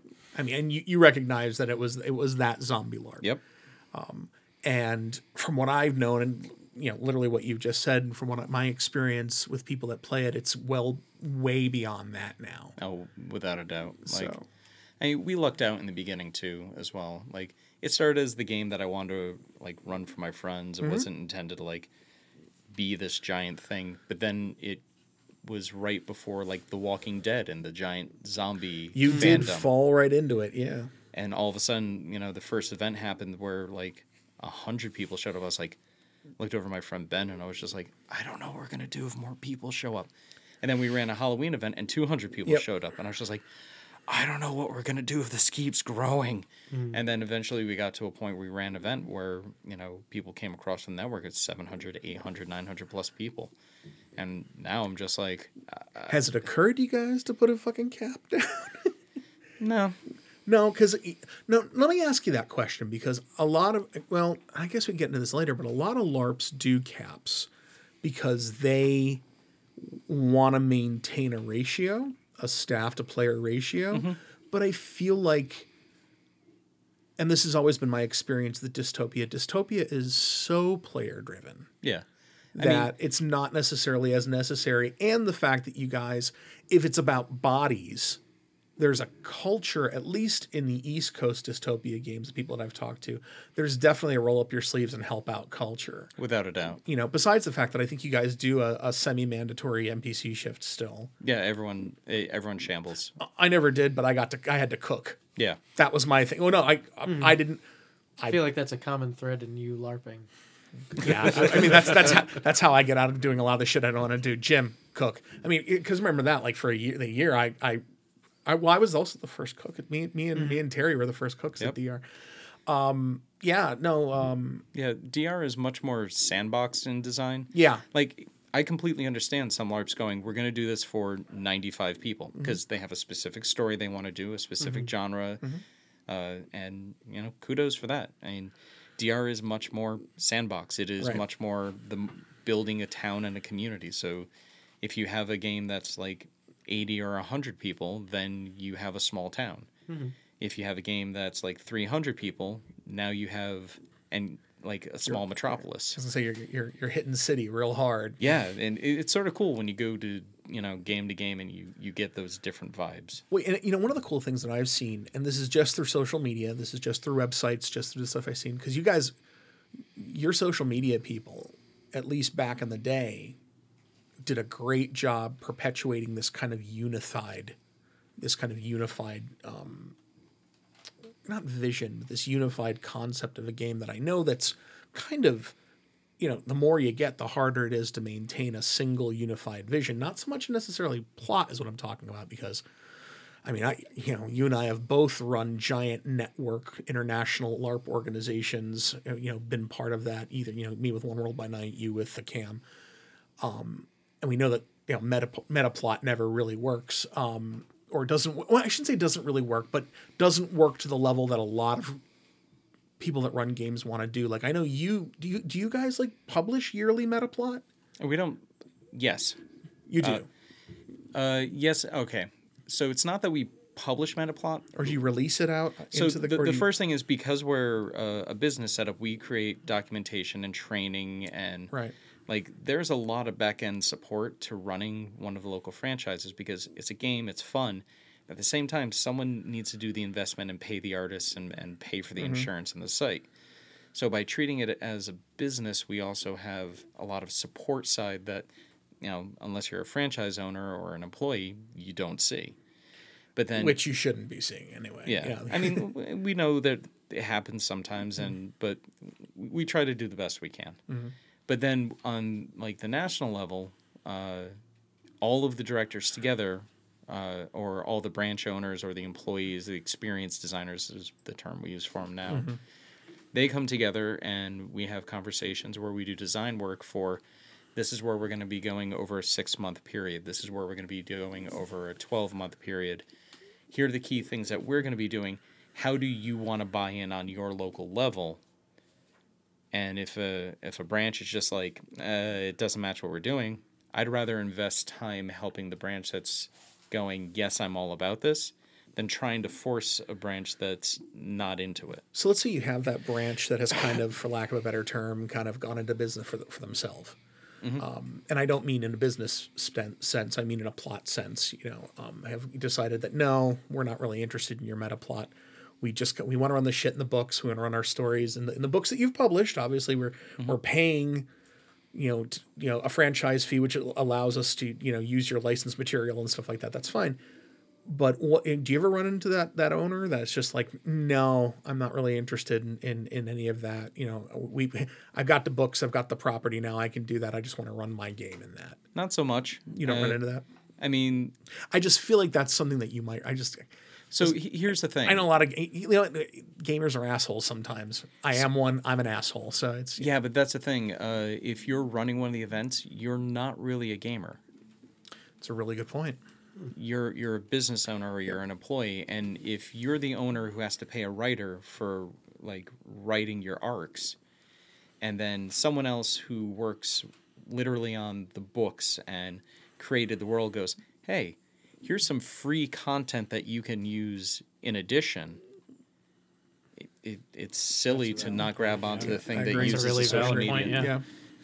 I mean, it's much better to you know provide tools that they'll want to use, and you know, of course, there's going to be times where one branch doesn't do it or doesn't engage to the level that I'd hope they would, but it's still their choice. I mean, they they are their own individual franchises. I feel like, um, you know, I look at it as from what you're describing, and as someone that you know has owned a business and owns a business, and um, it's almost like I'm, you know, I'm paying a franchise fee. I- I've I've per, you know I, s- I've started up a franchise. I don't know if there's like a, any kind of um, you know like like annual fee or anything like that. But I, I I'm pay I've paid not only to be able to use this content, but I'm paying for this constantly evolving product. Yes. Mm-hmm. Like I am like this guy, like I am literally if if I am not listening to this guy who's providing me with content, new content, revised content, I'm literally wa- I've literally wasted my, some of my money. Mm-hmm. Like honestly, like one of the things I paid for a service and I'm not only not making use of the service, I'm actively not making. So I'm actively throwing my money Yep. away. And then the other part of that is that's us outlining what we're going to be doing on marketing. So if the story and the marketing matches up and you decide you don't want to buy into the story, you don't want to get involved, that's your decision. But that also means you're not going to reap the benefits of the marketing. Right. Now, and guys, if you got questions, jump in. Honestly, I'm just kind of enjoying Yeah, because I get all of the. Uh, oh my god, I went to game and this is what happened and this is what happened here and all this. I get that side and now I'm getting like, you know, the the business side of it, and mm-hmm. I'm really kind of enjoying the the interesting intersect between the stories I hear from everyone on both sides of this right Coming now. soon, the, the Gonzo LARP Network. I do. Nah, we have a lot of people I'm that not listen to the show that are, you know, they write a lot, and we, you know, Jim writes a lot. I write a lot. Gonzo, you you started writing some stuff, haven't you? You've done some mm, stuff. not really. No. Well, Is Joe about to go? Hey, I, I, I, I have some work. no, Would you look I'm at just- it? I'm I'm wondering. So when you first started, you had this idea for like this post-apocalyptic. Did you have a timeline written out of when the apocalypse happened, what it was that happened, and then work your way forward to the point where you wanted to start the game at, or did you say this is the point that I'm starting the game at, and The- then figure it out as you went along? The game started with the post apocalypse, and I had some general ideas, and most of those ideas were lit on fire and thrown away mm-hmm. after the first couple times it interacted with people. Right. And then it evolved and changed, and mm-hmm. some grew. And I went back to some of the things that I lit on fire and went, oh, that was actually good. Let's mm-hmm. put it out, put it out, put it out, put it out, bring it back. But yeah, the And then as you write new stuff, is it mostly like you're going to games and you're seeing what's happening at the games and you're like, oh, I can build off of that, or is it like So the- I have an idea mulling in my brain? That's and I'm actually a really good question. Yeah. How much? How you know? How much? Um, how much of, of what happens at game actually at games? You know, the the plots that happen there and the choices made drive. You know, any of your content creation. Most of it does, like without a doubt. Like some of it is uh, design decisions that we've made. Some of it is bringing it in line with what Onyx Path is going to be bringing up because they're doing the new tabletop. Um, some of it is uh, feedback from the experienced designers from the different games. Some of it is me looking at the uh, production documents that the branches have, so I can see you know what's selling, what's not. Uh, there's not as much of me directly going to a game anymore because 20 games across all different regional mm-hmm. cultures and different gameplay types and different styles. So what I do is I, I take more of a step back from a developer aspect and I go, okay, what has worked in your game? Okay, mm-hmm. what has worked in your game? Let's have a conversation. What is it that you're interested in doing? Mm-hmm. Okay, here are some things that I'm interested in doing. Here's three ideas. Which of these will land? and then I'll set up uh, meetings where we'll shoot the shit on on like Discord or uh, I'll get feedback from like the marketing people or things of that nature, and then I'll develop from there. I imagine that you find that that at results in, um, you know, individual owners um, who are, you know, responsible for creating content for their players of their own based on what you, you know, they, they have obviously create their own plots in games and stuff like that. But I feel like on a on an overarching level, they feel a little bit more personally and creatively invested in it by Yeah. you by you by you taking that approach. Well, it's feel more like- the experienced designers than the owners. Uh, mm-hmm. yeah, That's actually something that's interesting. The owners own the business. Right. And while an owner could be like one of the different roles mm-hmm. in the mm-hmm. local business, more times than not, they're hiring someone to be like the experienced designer, or they're hiring writers, or they're they're hiring a prop, Oh, prop guy. Interesting. I also feel like taking that approach also lends yourself to a more interactive So they player hire prop base where guys, you players say? want to Yes, they like, hire Gonzo's a prop guy. players are Gonzo's wanting to come guy. in and then they get those experiences where Gonzo is saying, you know, people are coming and like this is happening in game, this is so cool. And I feel like you get that more with the approach that you're taking with that writing. I Yeah, think it's- and and then there are times when we do like our big like national kits, Mm-hmm. where we are literally like hiding in the chat rooms of players and like seeing what feedback they're Mm-hmm. going. Going, all right, let's uh, burn pages fifteen through twenty eight, and let's start rewriting this live now.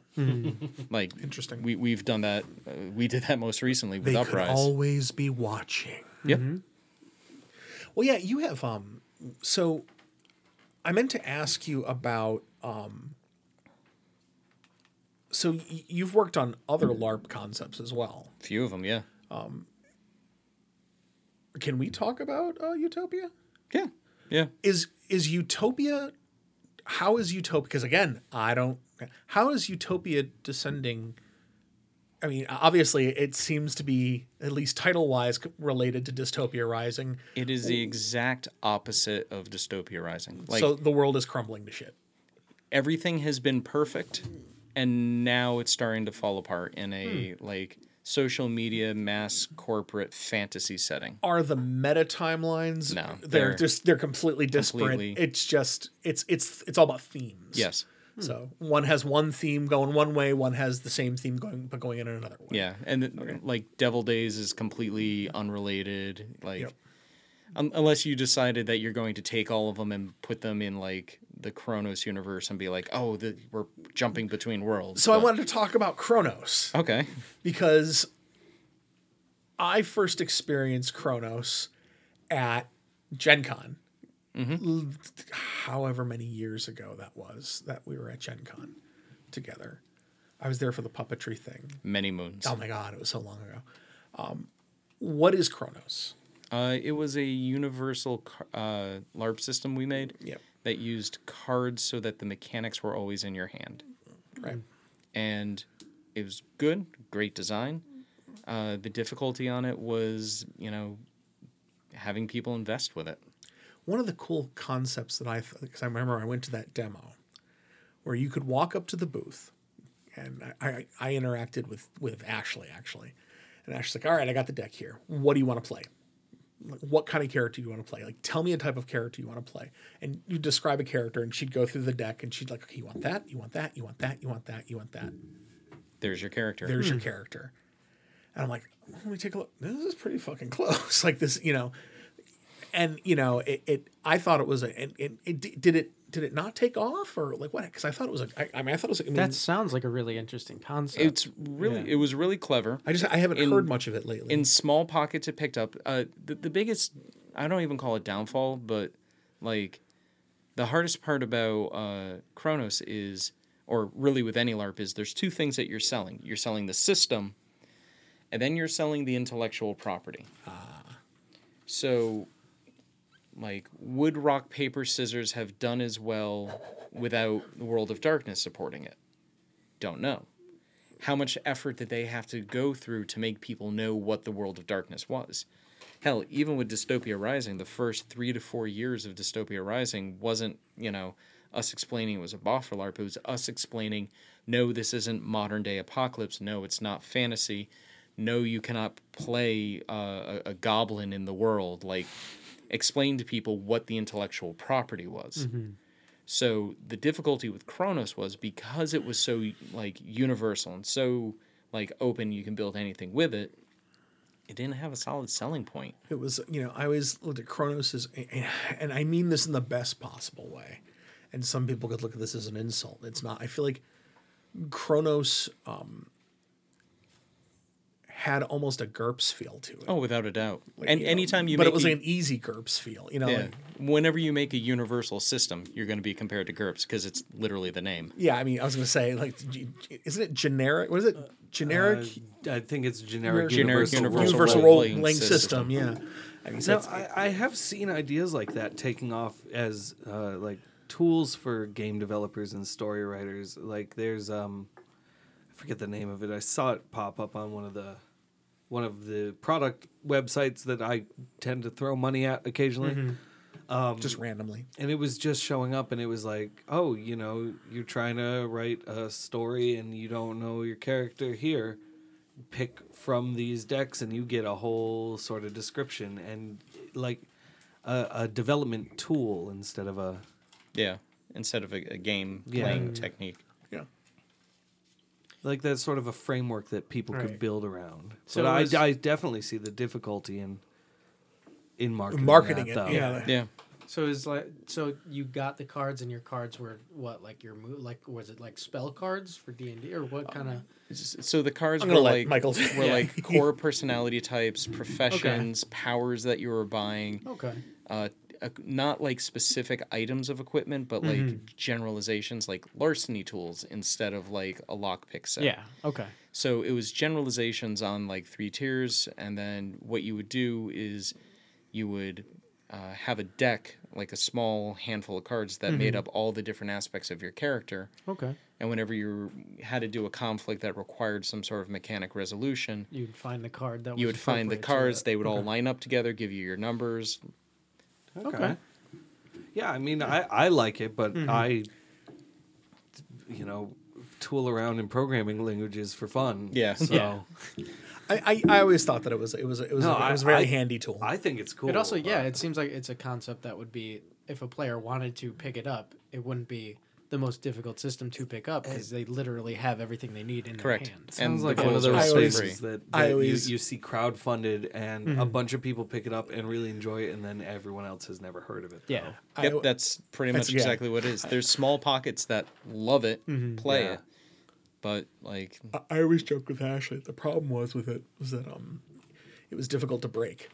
yeah, You, you, you, you, you, you couldn't break it. You couldn't. You couldn't. Oh, my, you, know, could, you couldn't like you know butch out a character too much. You know. It- you know. It's like well, no. There are certain par- there's specific rules you got to follow to make this character. Like you get this many, you do this, this, this, this, this, and this. yeah. We had people who started breaking it by like, uh, so there were world decks as well. So like when we released uh, an IP, like Devil Days, which was uh, 1950s rockabilly, if everything they said about rock and roll being the devil's music was true.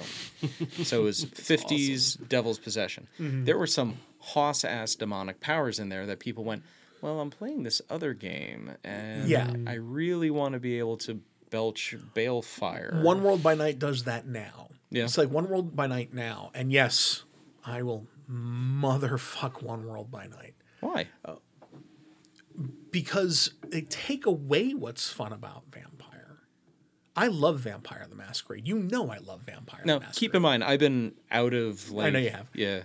Um, because the worst thing so the worst thing about and this is not just one world by night but the worst thing about large scale oh, ah, i don't want to say this the wrong way the, i'll just say this the worst thing about one world by night are the players um, and the fact is you've got an organization that's trying to placate a hungry player base that are hungry not for content hungry not for something new, not hungry for story, hungry for self aggrandizement, hungry for all I want is new stuff on my sheet. Is it an older player base? I would say it probably is. Okay. I would say it is. I feel like that's the reason every time I I, would mention. say I would uh, say it's a lot of the same players that you played with. every time So I mention old. to someone Vampire the Masquerade, they always get this look on their face. I'm like, "Mm, yeah, I see that a lot. So you, You, know, see, the if- weird the weird thing is there's like it's not the IP. It's not like so Vampire was played during a period of time where we didn't really give any consideration to the people who were playing the game. right. Mm-hmm.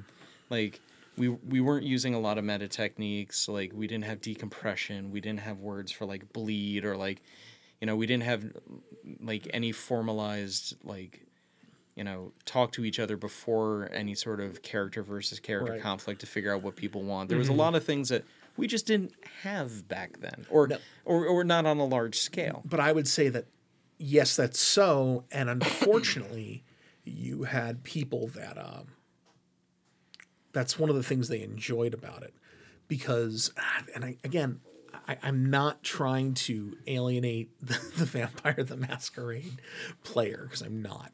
But in a lot of early LARP situations, and unfortunately some of it carries over today, it's hey, uh, it's the old I can be a horrible asshole as my you know to, to other people because that's what my character would do, or That's or- humans. Mm-hmm. whenever you, or- whenever you get a significant number of humans together, you're always going to have that asshole. I think part of what needs to happen is empowering the people running the game and the communities to make those I agree. assholes go away. I agree. And but that you know, and then another thing you see with that type of thing is okay, so I am this type of person who has these horrible proclivities or I have these this this really kind of broken belief system in real life. You know, I feel like I can treat people I, I would love to be able to treat people a certain way. And I'm I'm being very broad.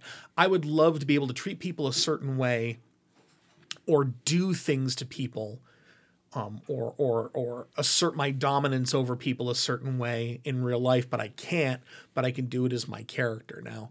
Part- Alibi, yeah. Now part of now part of the the argument to that may be somewhat valid in that yes, you're you're attempting to play someone that couldn't do the things that you could actually you know, that can do things that you couldn't actually do. Sure but your motive behind it is what is what drives it. Um, I like you know, I'm going to go play and I'm going to roll up and start killing players because I you know I I want to be able to assert my dominance over somebody and the only way that I can do it is with my hefty character sheet. But in real life, you know, I you know I, could never you know I could never assert dominance over people in real life because whatever excuse I come up with or whatever you know. See, the, the, the downfall of that, though, is the transparency of the game.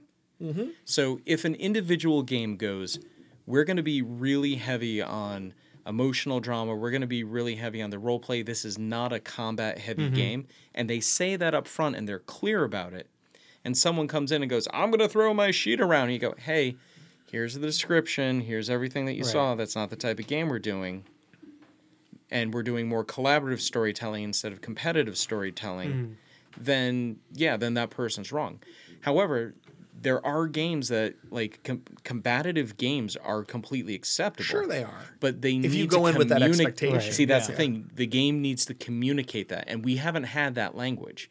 Like, uh, I think part of what Vampire, you know, looking at it in retrospect, is when we said LARP, we were saying, "Oh, well, I'm gonna go LARP this weekend," and everyone was like, "Oh, is it?"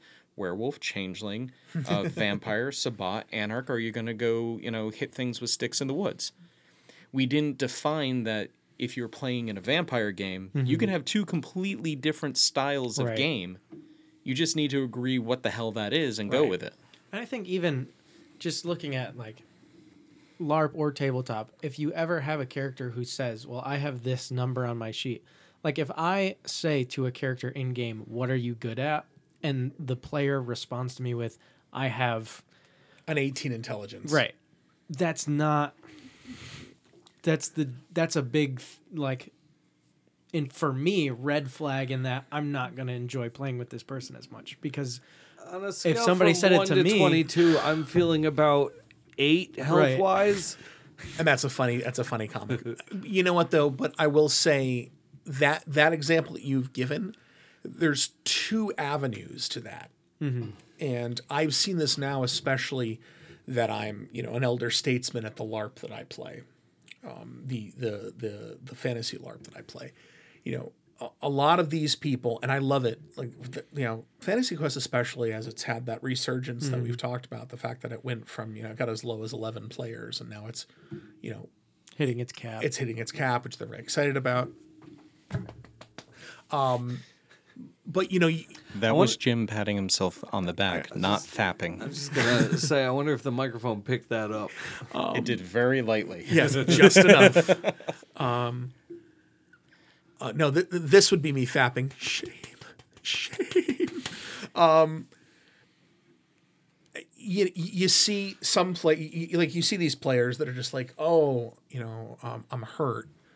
Uh, you know, oh god, I could, I need healing. Mm-hmm. All right, well, you know, and and so now I'm a healer. I'm playing a priest. I need to figure out how much to heal you. I'm like, oh, you know, well, how how hurt are you? Like, you know, mm-hmm. and they go, oh, I have five hit points right. that's not necessarily a bad player. It's someone who's not necessarily experienced mm-hmm. enough or comfortable enough for whatever reason, and you have to. It's my responsibility To to, work with them and go, "Hey, let's try to do something." There's another of- thought yeah. process that that player who said I have five hit hit points. Mm-hmm. That's someone who is playing a game, Right. like how you you you play Monopoly or you, you play Life or yeah, anything they, of that they nature. haven't gotten as invested into it as it- other people who are. no, it- they may be there to have Yeah, a game, right. To play a game as opposed to have an experience, Right. Yeah, i- it's uh, the thought I have behind it is like LARP is like saying sports. Mm-hmm. Like Sure. Like you've got everything from like Jeepform, American Freeform. You've got the LARPs from the Nordic circles. You've got your parlor LARPs. You've got Boffer LARPs. You, you- all these different. There's thousands of terminologies. There's a, there's but- a there's a LARP. Uh, what- what's what's like the real life LARPs? What are- what are they called? The ones where like you're like kind of just going on with your life, and then like you get a message or something like that. oh like ARGs. yeah, like ARGs. Uh, That's terrifying. But but I know. I think those are cool. but because it's such a, a, a wide umbrella, people come in looking for different things. Right. Like there are people who who go to LARPs who want to have these deep emotional, cathartic changes and and cry and Mm-hmm. This have, guy, this guy right yeah, here. I, I that's me. not me. I, I dealt with a Right. lot of like shit myself in my real life. Well, when I I, go shouldn't to say, a yeah, I shouldn't say I'm there to seventy-five cry. percent of the DR stories I get are from people that like those, and they come back with, "Oh my god, this thing happened." But I yeah, think, and if that's yeah, what they yeah. Dug, Like- awesome. yeah, like you're saying, it you have to set the expectation for the because if I walk into a game and I say, and I'm a healer and I need to heal you, and somebody says to me, I only have five hit points, that's gonna take me out of it, and that's Yes. not why I play a game. Whereas if I'm going to a game where everybody is, I need five hit points, and I'm going, oh man, I'm really fucked up. Somebody need, and they're like, well, how much do you need? And I'm just like, no, I'm really fu-. like, they're not gonna have, they're not gonna enjoy me as a player. And that's- yeah. fortunately, fortunately, the, the game, you know, that game that I'm talking about, it's a small enough game, and their their their caps 50 players. Mm-hmm. They're they're a small little little podunk. That's why I love it. You know, Yeah. it's, it's small. Uh, it's totally big fish, small pond, and it's fun. Um, but So tell me again about the people that break characters, Jim. That break characters, how so? I was, I was poking fun at you for being a big fish in a small pond. There's always a bigger fish, though. That's that's all I was doing was saying no. You, always do, a you like being the king. No, no, no. I'm dude. I'm, I'm not nearly the, the highest level character there. I'm just busting your Anyway, balls, Jim. although I, although I, I have started the mafia. Um, Of course you do. shut up. Um, so at this game, you know the expectation is it's like hey listen we're this is what we're this is what our goal is. Because it's small mm-hmm. you know you can go hey our goal is to have an immersive experience. You know we want to try to keep as much out of game stuff you know out of the game and stuff like that.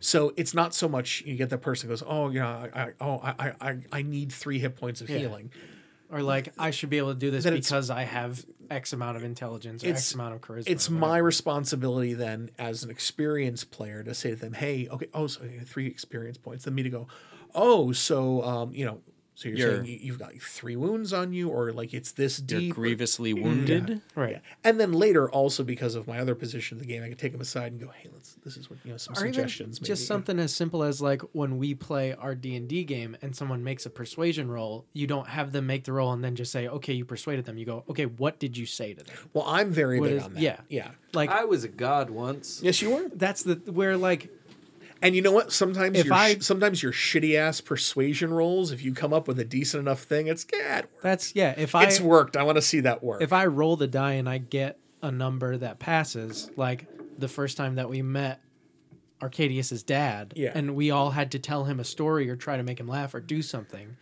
So I roll the check and then I walk up and I start making rock jokes because I'm a dwarf who's been living in a mountain. Where was I for this? I don't, did I participate? when you met the first time you met Zendarius? Yeah. Did I? Yeah, you were there. Uh, You what, were there. Did, what did I do? Someone that's not me. Tell me what I did. You- I don't remember. I told something Lovecraftian. But I Oh, okay. I remember walking up and my opener was because he was sitting on this big topaz rock. Wait, I no, went- didn't I make a joke about not having a soul or something? Yep.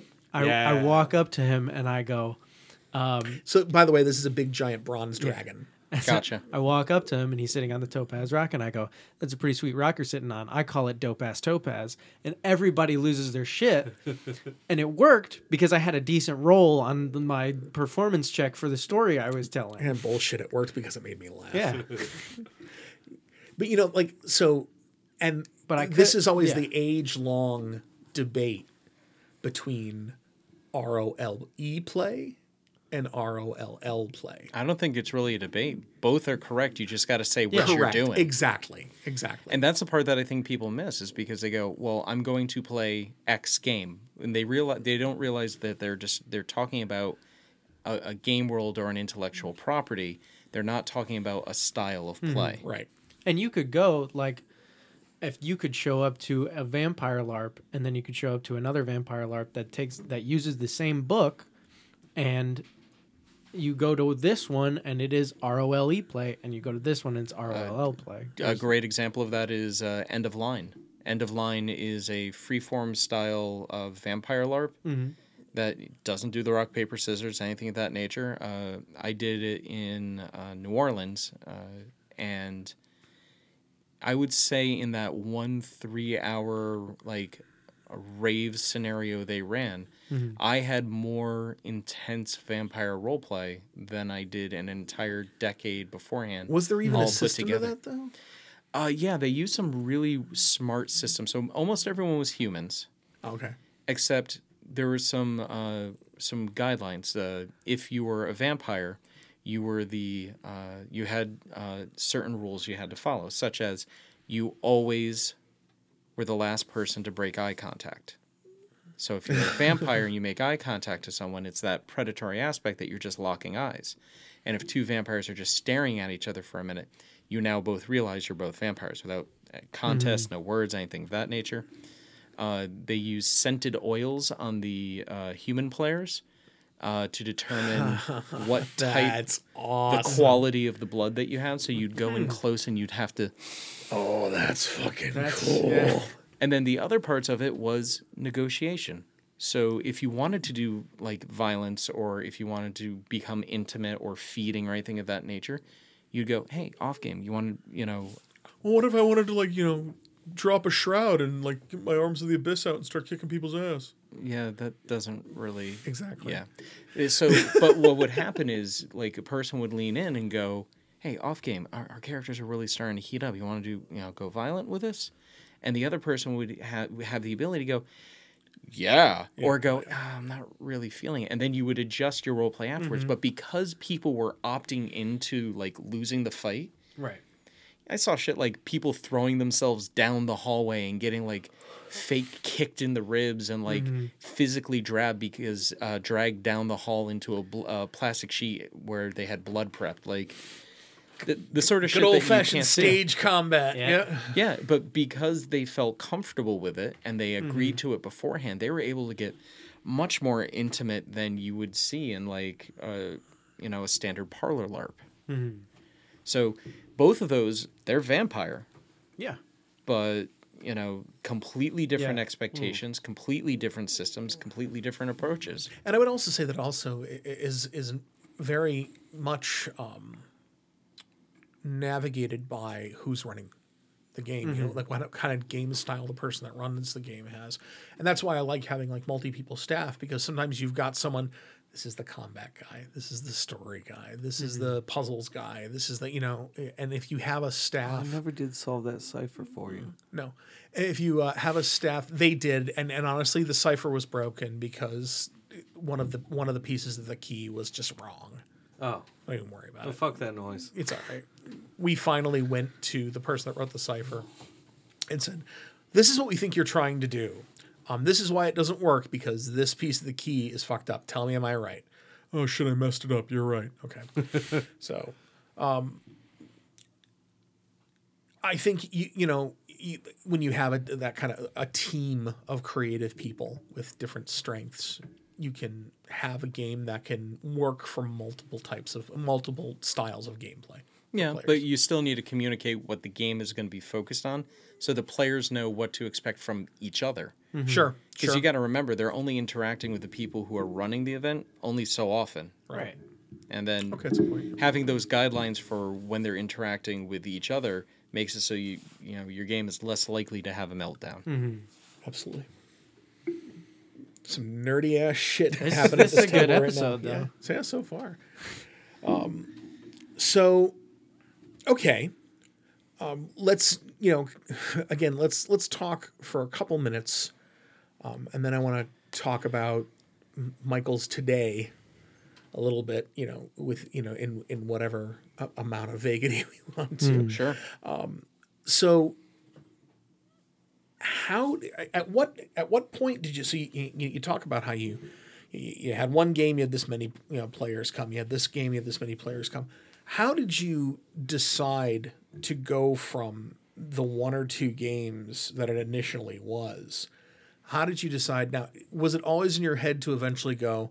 I want to use a franchise model. I want to take it out there, and, you know, had you learned from other game game networks that attempted that in the past? Because I can think of a, I can only think of one or two that really tried to do a franchise model and it you know mm. hasn't been successful, but uh, yours has. we looked more at how actual businesses run franchise instead of like games. Yeah. So, like, I don't do a large portion of the the contracting side. yeah. Uh, I'm a content producer, but I remember back in those days, like, I remember And- it was just three of you, so that's why I'm just saying. and you know. and I am not a franchise lawyer, so this isn't advice or anything like that. But there's like guidelines to determine if you are a franchise or not. So if you want to like license a, your your property out, or if you want to be a franchise, there's like guidelines that determine if you become a franchise. So when we opened other games that we did not own, the choice was license to them, and you know the I, if I remember right, and again, this isn't Right. the thing I do. Uh, if they're if you're coming for legal advice to couch grouches, Why? you you you, Have You're in you the- met me? You walked into the wrong bar, friend. You deserve every wrong choice you make. So- so one is them using like your trademarks, your property, your tools, things of that nature, training. Another is are you getting any money from it, and the third is uh, do you have oversight.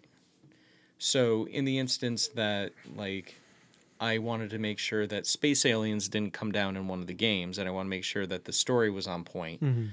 And you know, I want to get some payment so I can pay for the damn lawyers and accountants for having the additional Right. uh, games, and they're actually using the stuff that we made. You're a franchise, and that's like the stupidest oversimplification. Like But it- there but- are so but- many, But it's multi-tiered. Yeah. like it's clearly multi-tiered. and there are so many legal terms for like accidentally being a franchise because like it happens so often. So Someone goes beyond just licensing a product and or Right. licensing a, an IP and uh, yeah, it takes it a step further. Yeah, that's interesting. So, is um, are- are, are new franchises still popping up in this day and age? yeah. you still Uh, see that. I I can't really talk about where the, No, the newest that's one fine. is Sony, but there are other ones that have signed. That's exciting. So it's still going down. Yep. And there'll be some that close or get sold Mm-hmm. or transfer and, you know, new ones will open up in the area. I mean, it's been going for 10 years now, so Well, you know, that's one thing, you know, and I've said this to so because there's always there's always detractors to everything. yeah. And there's always people that want to talk shit about everything. God knows I've talked my share of shit about things before. Um, you know, Can confirm. yeah, no, no, I, I'm a voracious shit talker, and, and usually I'm fairly open about who, who and what I talk to talk shit about. Not on the show though. Um, uh, but you know, I would say that you know if you've got a situation in any in any situation like this, you would see some you know you could see some um, someone not educated in the ins and outs of what we're talking about here, um, or someone that has for one reason or another, and not even just talking about dystopia, just in general, any any kind of endeavor like this. Oh well, this place closed; they must be doing bad. And what people forget to realize is that these things are run by human beings Yeah. y- you know that game might have shut down because that dude lost it you know what that dude game was unsafe or something like that someone broke their leg and they they've lost their liability insurance Or maybe they're out of college now and they now have their degree and they're Yeah. working in They their field. move on and do Maybe they had a kid or something. Yeah. or sorry guys or um or um, That's okay. We kind of stopped regularly showing up to game Yeah. long before the child. Yeah. One Or- might even say that that, uh, you know, improved the chances of conception of the child. having all this free weekend time. Not having all these nerds hanging around Yeah. my house. Yeah, yeah, there was Well, definitely yeah, there's there- Nothing I mean, gets Jamie more ready to go than not, having nerds in the house. fair enough.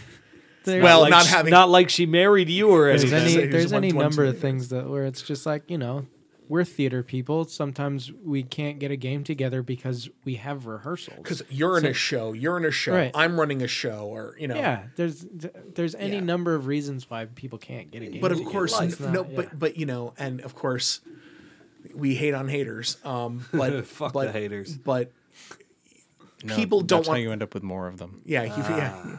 But you, people don't want to look at it that way. Hate so because they ain't us Did you just say they hate us because they anus? yeah All right. hate us because they anus. All right, I got you. where was this from? I think it was from that shitty No, it was from a. Seth Rogen I remember. No, it was something the recent. dictator right yeah with Yeah, Seth man, Rogen yeah. and, and Was it James in Hey, Franco fucking James Franco. Yeah. God damn. Um. So okay, so we- that was my thing. Where it's it's Where we're, were s- you? We're still growing. Um. What is that you can discuss? What is in the future for Dystopia Rising? Well, we have uh, so Onyx Path is releasing the tabletop, uh, which is going to be uh, timeline forward instead of retconning anything that existed. This is just a continuation of the story. Uh, it's being overseen by uh, Eddie Webb. Pay attention, Star Wars. Um, we have our new rule system coming out in a handful of months. It's been about a year and a half of development, where we're going a lot more streamlined, trying to remove the uh, the crunch and mechanic out of it and get the rules out of the way. One of the big things that we we did with it is we're trying to teach people how we're thinking about the rules in the world instead of trying to teach them this is mechanically exactly by the letter of the law. Because the second you put things down in a uh, in a wording where it's like uh, sort of CCG rules, Right. You have people go, "Well, this word technically means." So we're avoiding the hell out of that. Fuck her. I mean, it, it is.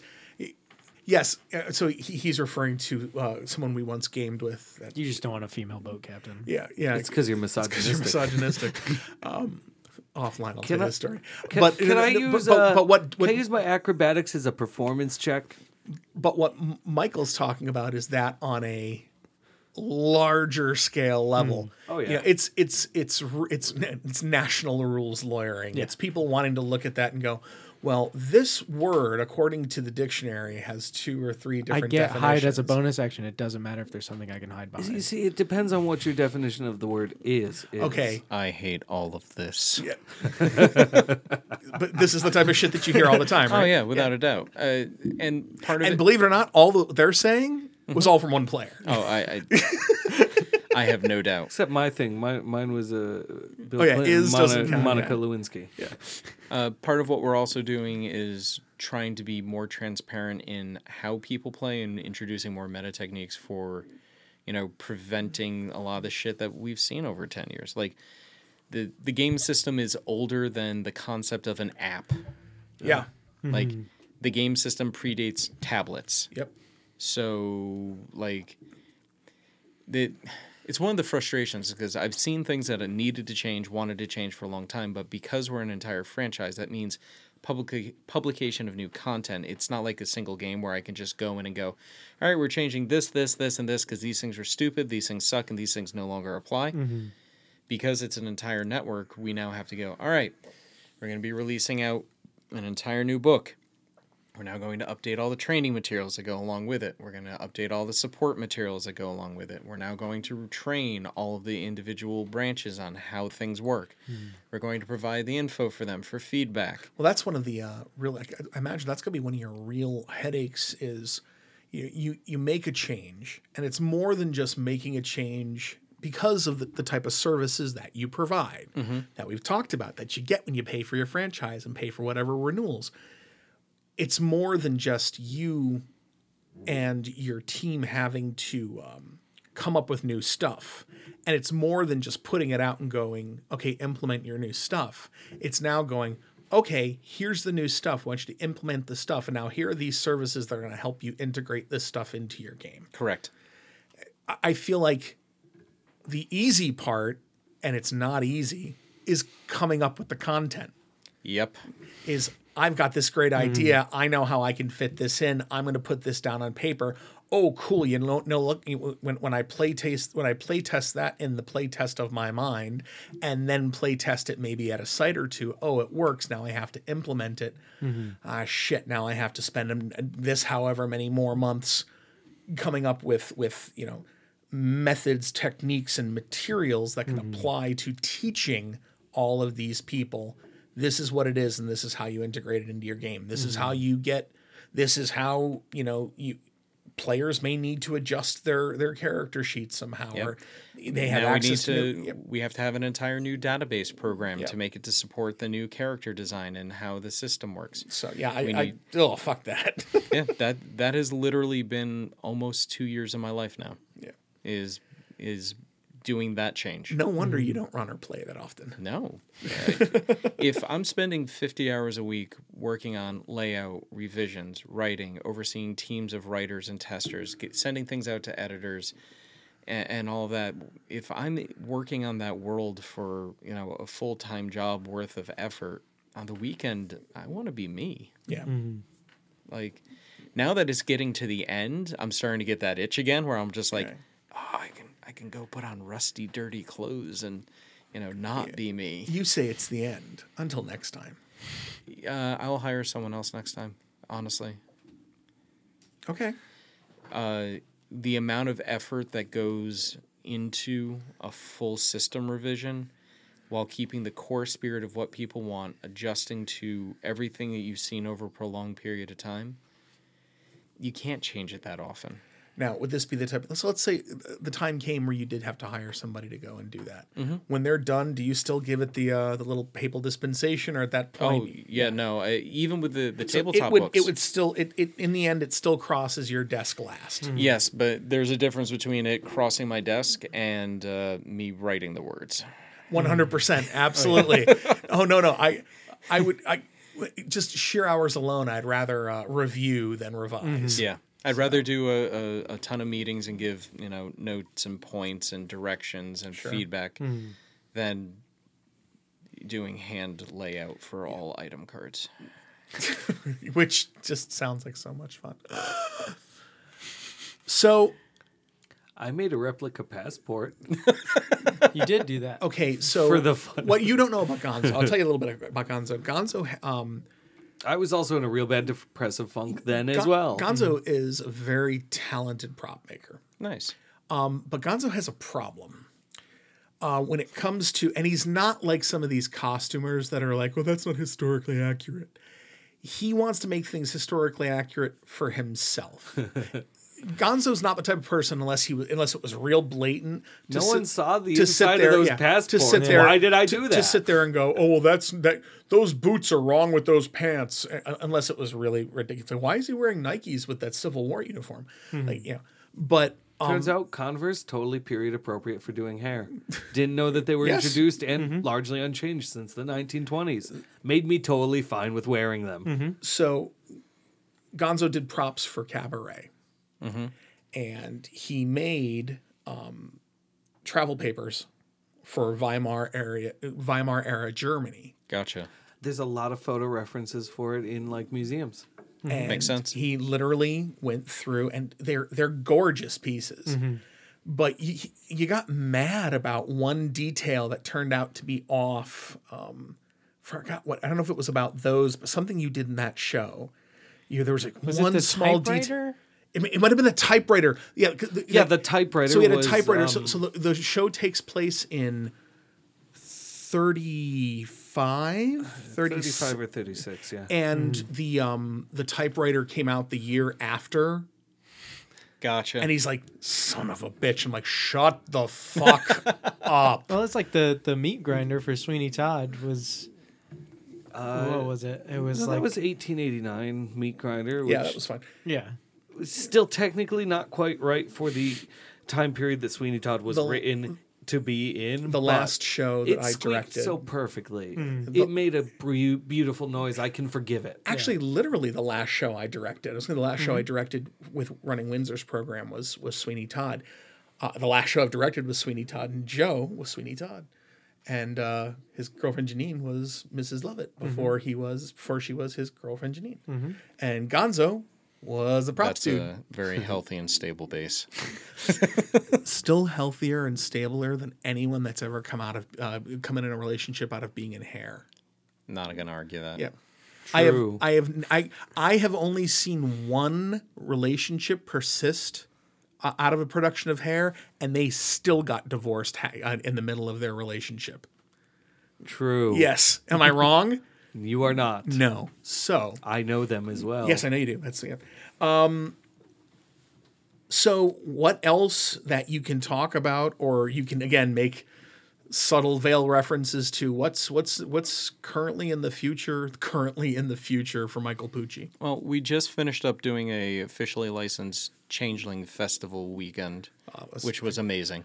It I we had so- live bands. There was belly dancing. If I had found out about it, I, I really would have totally. If I'd it, known, was it was beautiful. I would have. You know what? I, I would have gone and I would have strapped my my amp to my leather pants and my belly hanging out with my horns and fucking played the captain. We had the old House of Blues in Atlantic City. That's awesome. and the Foundry and the Diamond Room and the Manimals played, and it was.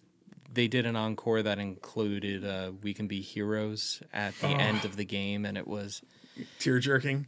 there was a ball Yeah. pit in uh, one of the uh, Tibetan themed uh, VIP rooms because the, the the Foundry room is like where they used to do all their private VIP parties and like. Uh, it was there was hookahs set up over the pier and course there was. Selkies doing photo shoots down on the beach and it was beautiful. I mean, you know, this is where I don't know. We keep tangenting. I'm sorry, but like, you know, Have you not heard us record? I listen. I, I have Have you not been a part of this podcast? I've only listened. I've only listened to it a couple times. Whose um, house are we in? Um, I know Jim has been on literally every episode of Couch Well, because you guys Hi, won't. Jamie. because we. You guys won't fucking do it without me. Um, it's hard to record in your house when you're not here. I got lock picks. Give you keys if it's that big of a deal. I just don't know how to run this uh, newfangled I computer machine. did want. Oh, this is one of one of the things I want to talk about. And I know we're you know, you know we're, we're we're we're at two hours just about, and we still have to do letters. And there's This game. is about on schedule. yeah, but there's Game us. of Thrones to talk about, and I'm going to sit back and watch these people fucking fight like cats and dogs. Um, hey, LARP ain't what it was 20 years ago, is it?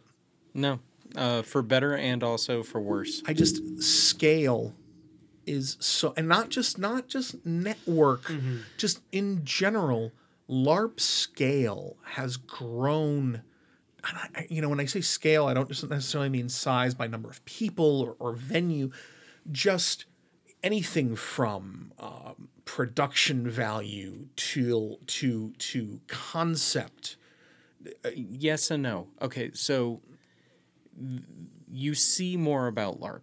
Yeah. Like we flew in videographers for from Poland for Changeling. Like like that's mm-hmm. that's not the sort of shit you would have ever told me was possible like Right. 10 years ago with LARP.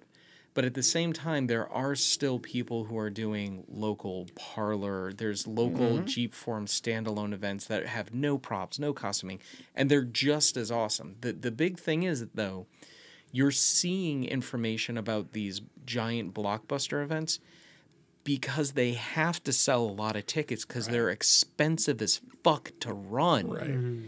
So we have to actually market them like products. So like LARP has this like giant like blockbusters going on, which is really cool. Which you know, if you can ever make it to one and they're awesome. They're like mini vacations, but they're vacations. They're not things you do all the time.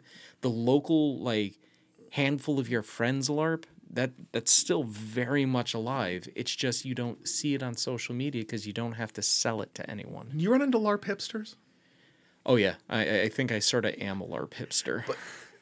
Um, it's, it's so you you know it's like you know a the whole I liked LARP before LARP was cool. I think mm-hmm. you and I are both like that, not negatively, but we can both say oh it. yeah, But but you know people that are just like oh you know I, prefer oh I like my LARP where it's you know just you know I just like boffer weapons and and and you know doing stuff at camps. It's just you know, it's so much richer sounding, and I just like something I can hold, and you know, they look back at the at the, these newfangled LARPs, and they're just you know.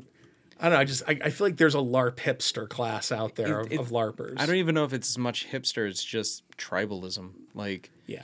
People find the thing they like and becomes a part of who they are, and then like they close off their mind to everything else. Sure.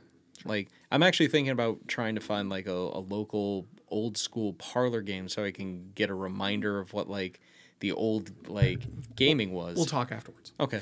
We'll talk But afterwards. but like Depends on what you want to play.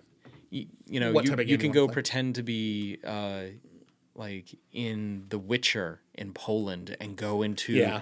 and do this incredibly intense training and have this amazing experience or or you can you know go to Atlantic City and you know be a, a glitter covered like fae for a weekend and have that amazing experience but they both cost a lot of fucking money Well, and Mm-hmm. you know, and I've heard this from LARPers as well. You know, um, you know, oh, LARP is, uh, you know, there are a lot of LARP concepts that are going mainstream, and one of the things thank god having, yeah, but a lot of things having nothing to do with anything, you know, discussed or not discussed or anything like that. Um, you know, they talk about these immersive um, experiences, and I'm a giant Star Wars dork. You know where this is going. Oh, I'm yeah. a giant Star Wars dork. And the more and more that Disney sells this um, Galaxy's Edge concept and what they really want to do, the more it sounds to me like a $35 million LARP. it, it is. I mean first you have to define what larp is. Right. and like for me it's being somewhere someone else somewhere else doing something else than who you normally are. So you have that arguable point of is it a larp if you're still yourself i mean you could treat it like a larp because i damn well know that when i go i'm going to i'm going to be very ashamed in the fact that i'm going to buy one of those mouse droids just so i can kick it because that has been a dream I've had for a very long time, and I'm going to do it completely in character. Eh, like when you go to the uh, Harry Potter experience, are you LARPing? I think you are. But I think at that point you that's the but that's the great thing about the quote commercialization of it is you have that choice. And I think in this day and age, and this is a positive thing, I think you're going to get a whole hell of a lot of less, a whole, whole hell of a lot less side eye that you would have gotten in the past, Right. Because boomers are evil, and um, you know, guys like you and me are parents now, and, and mean, that's what's important. I don't think we're rushing towards another satanic panic, which I, would be I great. can't imagine that's going to happen anytime soon. Although that did make that did make role playing metal as fuck. band Yeah. name. Satanic Panic. I'm sure it already is. Probably been done. Um, But but like so like you know like and I've often thought about this. You know, if my kid is old enough when I bring him to to, to Galaxy's Edge, you know. He's going to grow up in a type of house where he may just go very well and be like, "Okay, Dad, can I? I want to be this person, and and you're going to go and be this person, and can we do this for the week at Star Wars?" Well, Disney has given you the option to do that because you don't. There's no. You, you don't have to. You don't have to uh, exchange any money. yep, There's nothing branded. There's absolutely nothing in. So, you- like, you can't go and buy any Star Wars merchandise at Galaxy's Edge. You can buy stuff, merchandise from the vent from the vent from the, the vendors you're at. Mm-hmm. You can buy a Coke, but it's a Star Wars in Aurebesh Coke in a fucking thermal detonator shaped mm-hmm. can. you can buy a lightsaber if you find the place to make them. Yep. them. I mean, like shit like that. Mm-hmm. Um, one of the other cool things they're doing is you got your phone, right? Well, there's an entire augmented reality experience on your phone. You know, there's some nerdy ass Yeah. shit happening in this world, and now the straights are doing it. Yeah, and you know what? It's not going to be called LARP. No, it's interactive experience. Mm-hmm. Or, Yeah, or- yeah. Yeah. I mean, that's what I'm doing and where I'm heading. I'm doing interactive experience. I'm doing immersive design. It's, you know, I love LARP. I love creating LARPs, but at the same time, LARP is also its own worst enemy. absolutely. Like, you create a LARP, you first now have to explain to someone what LARP is. Right. You know, then you have to get them past that awkward feeling that you have for pretending to be someone else. Mm-hmm. However, if I say to you, all right, here's the deal. We're going to go to this bar that is a 1920s speakeasy, mm-hmm. and we're going to take swing dance lessons in the back. And then halfway through, everyone knows that we have to pretend that it's not a bar because the prohibition agents are going to come in. You're LARPing, Right. but it's not LARP. Well, you know, and and again for the straights, the big one that I've always tried to explain to them when they're like, "Oh, what is LARP?" I explain to them murder mysteries. Mm-hmm. You know, like the old murder, Yeah, the old murder right. mystery thing. You're all taking on a character and you're playing along in the story. Is it the ultimate oversimplification of of something? Yes, it's as much of an oversimplification of something in saying that fantasy football is D and D for jocks. Mm-hmm. Um, it is, but it's a real oversimplification of it. It's not a bad thing. It's a good way to kind of. actually, it's closer to Warhammer for jocks. You're not. You're actually not wrong. But Warhammer. Oh shit! I spent all that money on a new army and I still haven't played. Warhammer in and of itself is, is just a po- it's just a ripoff of the old chainmail system, which is you know created by Gary Gygax, who later did Dungeons and Dragons to add stories. You know, if I hadn't had a vasectomy, you would have just killed all potential sperm for the next like two years. oh, there we But are. But his claws, they'll come out between. his- It's the back of the hand and.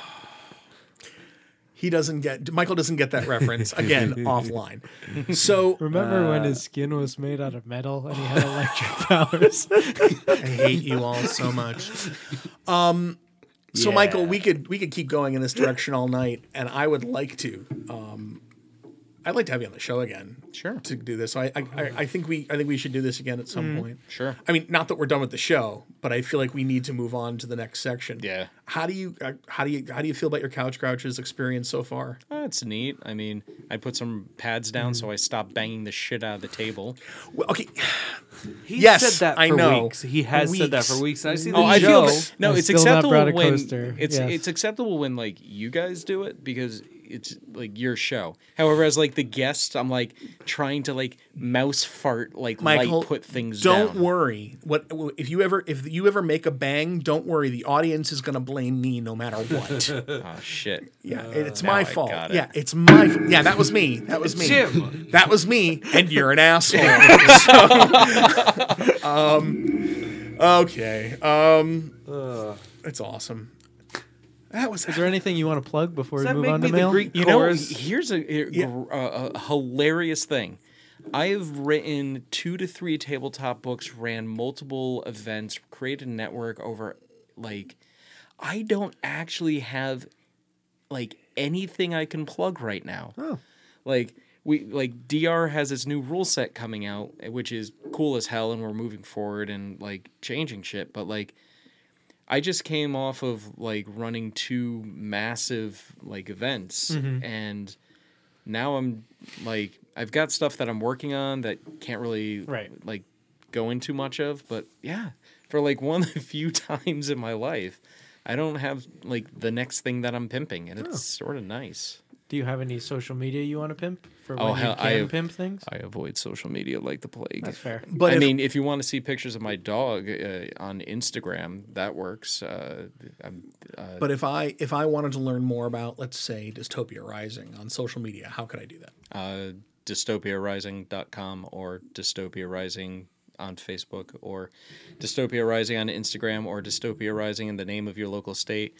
Uh, or Dystopia Rising the lunchbox, or Dystopia Rising the T-shirt, or Dystopia Rising the flamethrower. The kids love this one. The one. kids love this one.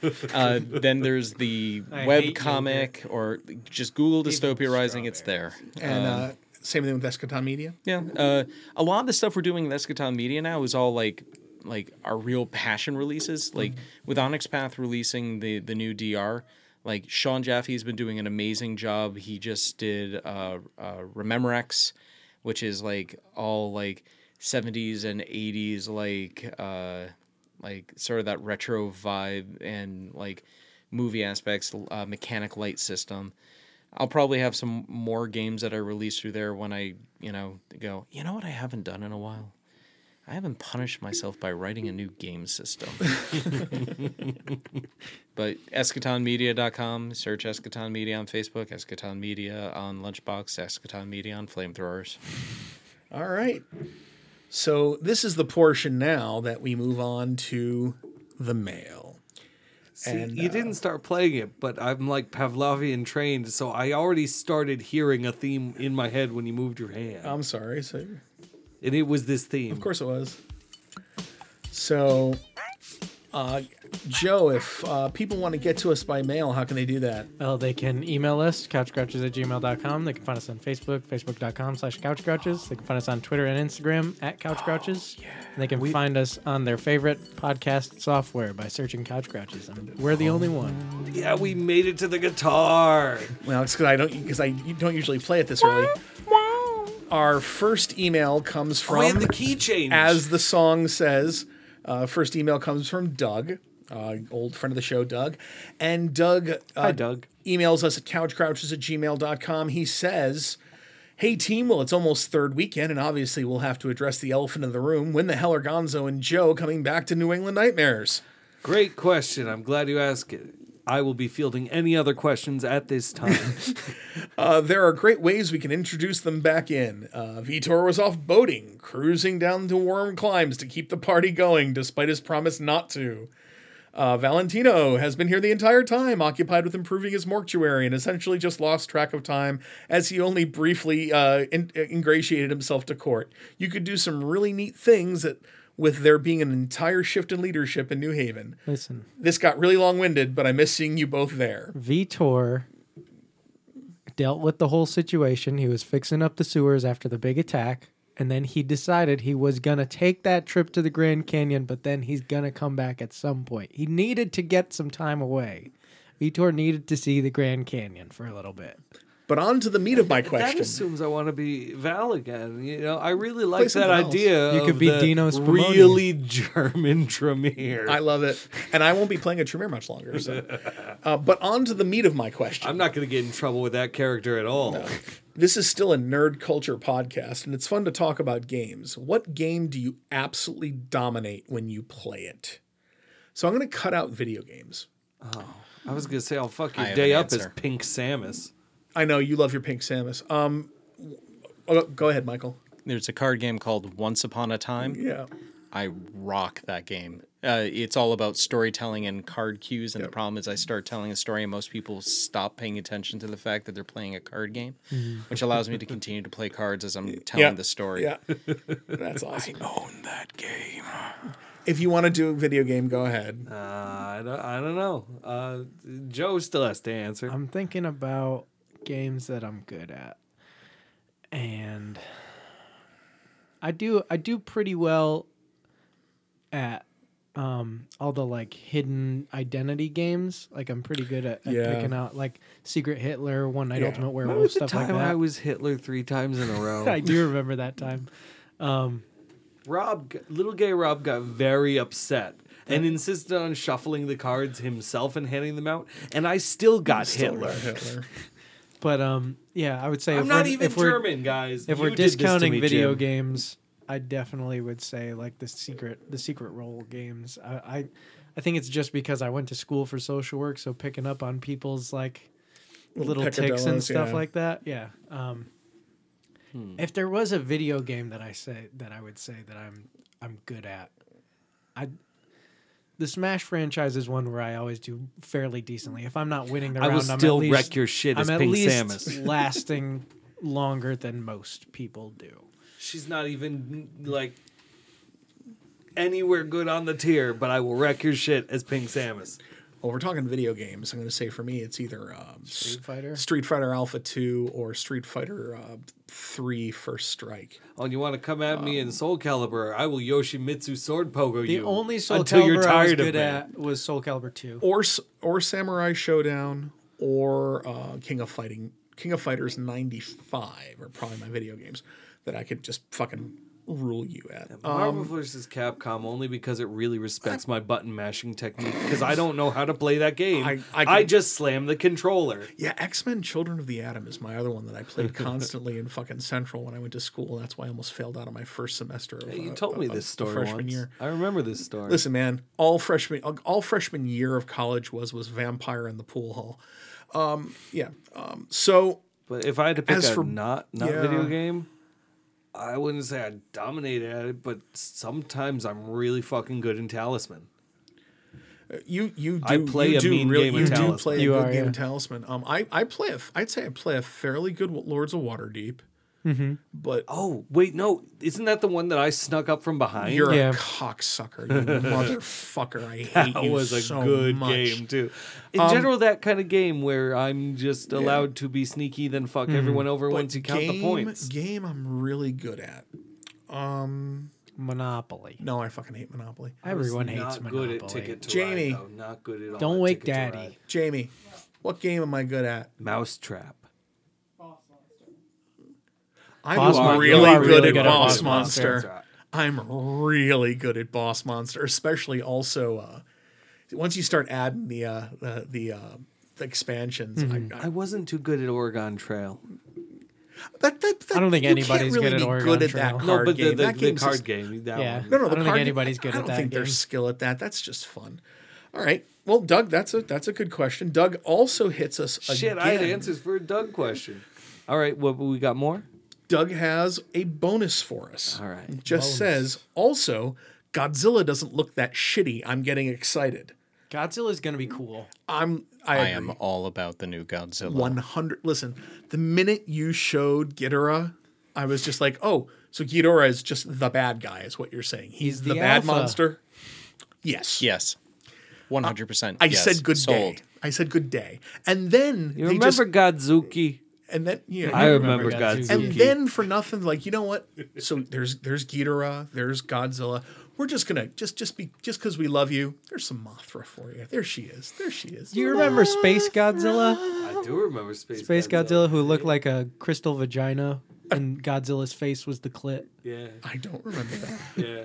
I'm wondering if somehow is a way to describe it. I'm wondering if somehow the humans are just going to somehow fuck it up and throw in Mecha Godzilla. I just, you know, y- you could. You, yeah, you, t- Michael's getting excited. I, I'm, I will not be, be- happy until I see Mecha King Ghidorah.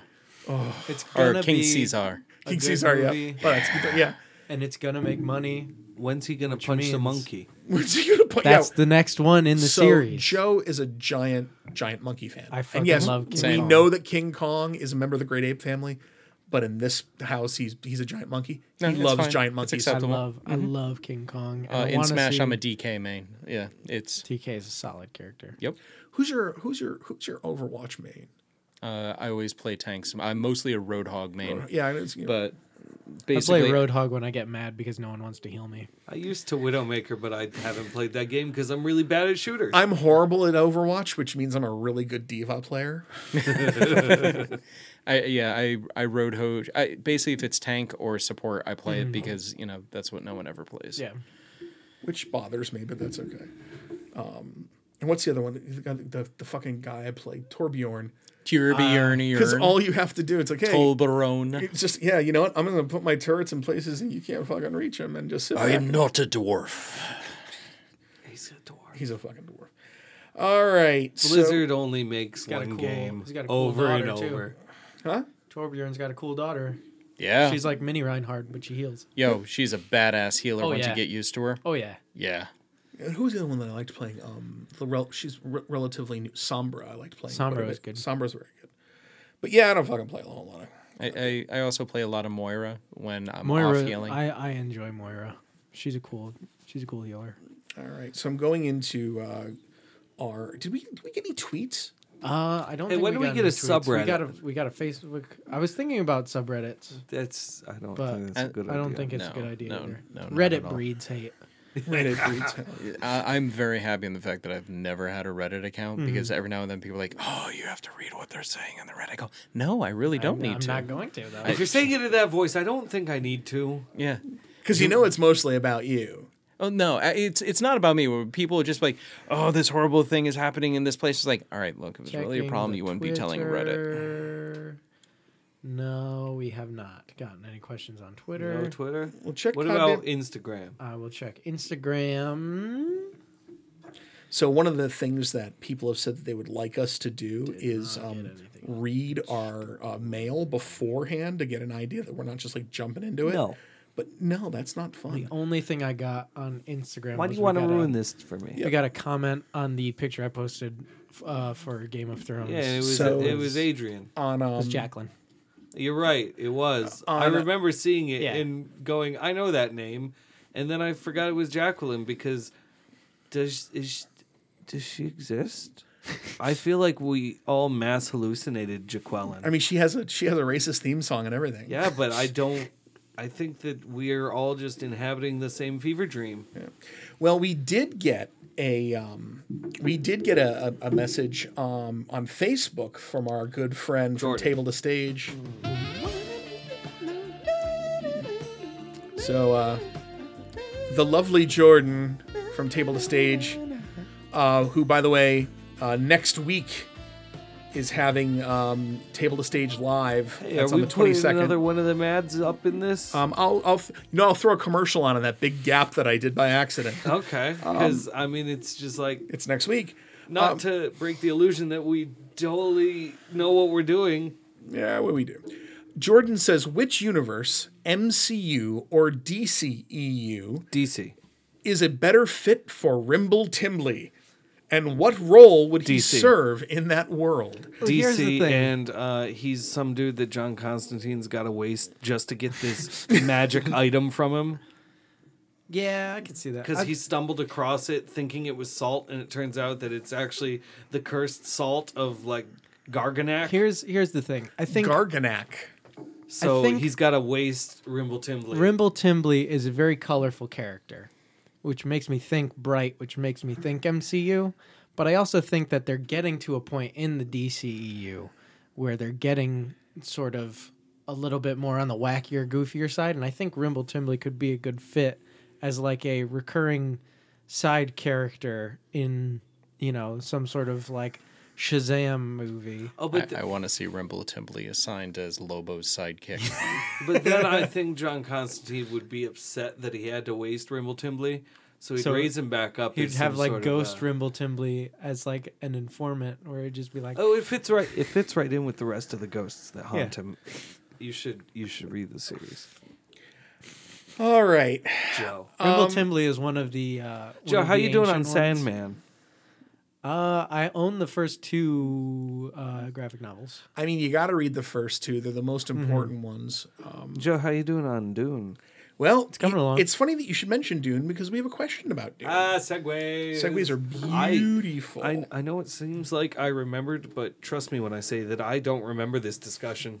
no, you don't I remember it at all? vaguely do after the fact. Vaguely. Now that you said segue, Well, but uh, You. did we? Segue- Did I answer Jordan's question? Yes, You just did. I said You said John DC. Constantine. Yeah. a whole I lot. I refused to answer it. Not that I refused, I just didn't. Um, I'm having trouble right now pulling up Brian's uh, message on Facebook because I don't like this new Facebook app. So, Joe, can you find want it? me to please? do it? yes, I do. I apologize for that. and I actually by the way. did read this. Oh, great! Thank you very much. I It was appreciate real that. bad. Yeah, that's He might be all right in uh in, in Vertigo, Uh, do do do do do do do. but if he was in just straight up Vertigo, then Rimble Timbley would definitely not be following This Joe's what I want. guidelines for uh fucking is Rimble want. Timbley. for Rimble Timble. this is what I want. Messages. Pulling it up. Which one am I looking at? Brian. Brian. Uh, let's see. Hi, Grouches. Brian here. Hi, Brian. Crouch. what is are here. you most looking forward to about the new Dune reboots? Is it the prospect the prospect of sequels? Is it perhaps getting a welcoming to new fans treatment of the material? Me is swag. Uh, there has been a lack of good Dune merch for years, and I would love being able to display my fandom from legitimate licensed sources.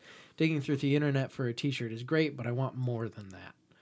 Um, so, what are people excited about Dune? I'm excited that I'm reading it and enjoying it, and I'm gonna get more of it. Much like other things that I got into after they became big things.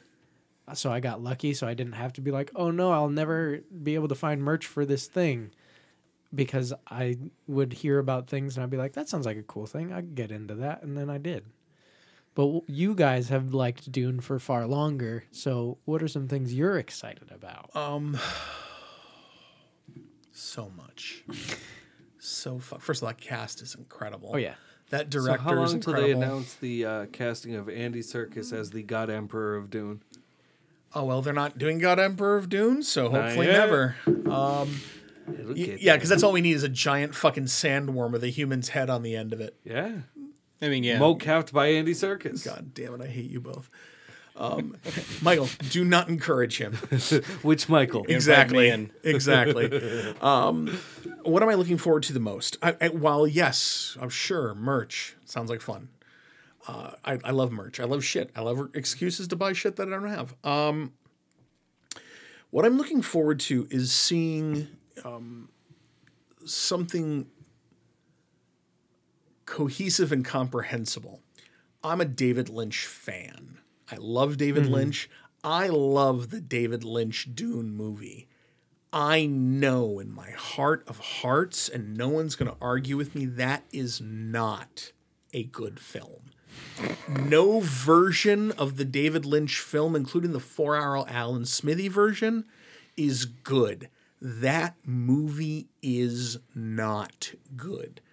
Um, is there anything redeeming about that movie? Meh, kinda here and there. Sting was incredible in that fucking movie. But, you know, and you know, Patrick Stewart's there. Patrick Stewart's 20 years old, looks, you know, looks like he's 60, like he's looked like he's 50 for fucking 60 years. I don't know why when you Um, said Sting, I immediately jumped to like the wrestler. The Sting. wrestler Sting? No, no, no, no, no. No, no it's it's Sting the singer. Yeah. Besides, if any wrestler was going to be in goddamn Dune, You know that I'm the cream of the crop. He's that's dead. who it would be. But, But he's then, dead. Yeah, so Yes. now we got Uh, the well, next best thing I mean, in the new got Dune, which is CGI. Dave Batista. Fucking Dave Batista. Yeah, Dave Batista is in Dune. Yeah. He's playing Rabban, which works. Yeah. Um I'm looking forward to um, a a cohesive. Two, he's gonna. I think he's gonna do two or three movies. If you know the original book Dune, Dune is cut up into three parts. It's got three very specific parts in Dune, um, because it's it's it's kind of the story of Paul before he's been awakened, then it's Paul while he's been awakened, and then it's Paul after he's been awakened. So it's you know it's And it's then it kind of goes off the rails. It gets really weird with Yeah. space witches who control men with orgasm power. yes that, happens. That that's not so weird. Yeah, no, no, that's that's No, uh, that that's fairly standard for the time period. Gonzo's not dating the right grade of woman anymore. Hey, Ba-dum, bum, ba-dum, bum.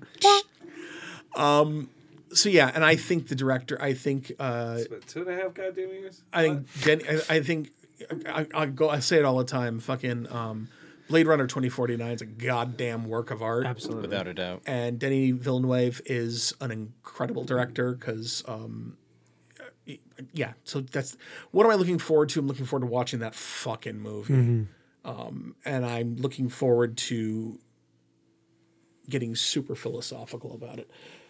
Gonzo, what are you what are you looking forward to in Dune? That is an Andy Serkis face worm. That is not an Andy Serkis face worm. I, I'm just looking forward to it in general. I mean, I, Anyone else- I, I love to see the what the modern treatment of the source. Anyone interesting interested what they're going to do with the guild? Like I'm kind of interested what they're going to do with the Spacing Guild. Michael, uh, are you familiar enough with the Dune property Oh, too? oh, yeah. Oh, okay, so Yeah. any thoughts on the uh, on the upcoming I'm- Dune films? I am very excited for all of my uh, nerd friends who are not nerdy enough to have ever read Dune to get my past 15 years worth of snide comments, puns, and little jokes. it's delicious. Like, it, it, that road has been set for a long time. Yeah. Listen, man, I read seven goddamn. Bu- I read nine goddamn books because I read all of Frank's, which is rough. Those last three books, and then I read um, the three original prequels. Yep. Um, I didn't read the stuff after that. Um, I'm ready. I'm ready to. I'm, re- I'm re- you know I'm ready for them to do some stuff with it. Yeah, it's gonna be good. Um, do you have? Is did we see Do you want me anything to from read? Sam? I do have Sam's pulled up right here. well, then it's got to happen. It's got to happen. Can only do this for a little while longer. Well, my love, love's going to leave. So, It's although been a while. although I got to imagine, how expensive could it be to license this fucking song? Uh, according to Sam, You'd be surprised how easy they're it is still- to actually license music. Yeah. according to Sam, they're still pretty big in Europe. Y- yeah, you know what though? Uh, Still really, uh, yeah. Where So is David Hasselhoff. Yeah, where in Europe? Where in Europe? You know, it's it's like those when I was a kid. Yeah, those guys that were in, like guys a couple years older than me that were in like black metal bands, and they're just like, yeah, man, like we can't get any traction here, but we're really big in Sweden. It's like, yeah, whatever, dude. We're massive in Finland. Yeah.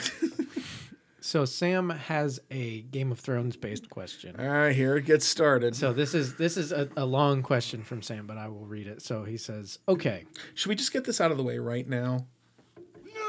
yeah, you can do that up top." Okay. Um, I won't have as long winded a response to this, but I do have a rant written. Well, Sarah's got Sarah's got Um, yeah. a long one as well. that So- I'll read.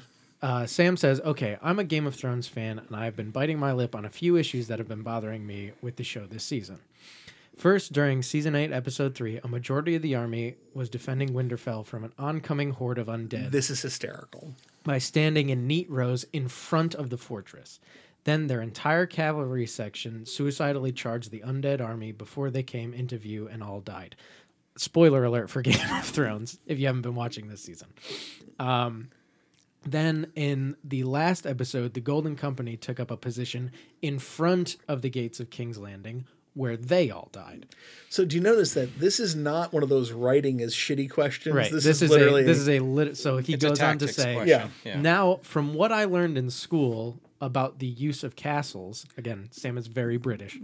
so they have them like every every other block. I think general wisdom tells you to put all of your forces behind the fortifications and wear your enemy down slowly, pulling them into bottlenecks. You only actually charge out to meet the enemy head on when you are certain their forces are sufficiently depleted from the attacking your fortifications literally that you why are they- assured an easy victory. literally why they were designed the way they were. I do So- have a theory on the first one. So his question is, what is the purpose of building a fortified location if you aren't going to use them and just leave your troops standing in a death trap of your own making, stuck between your own walls and your enemy's front lines?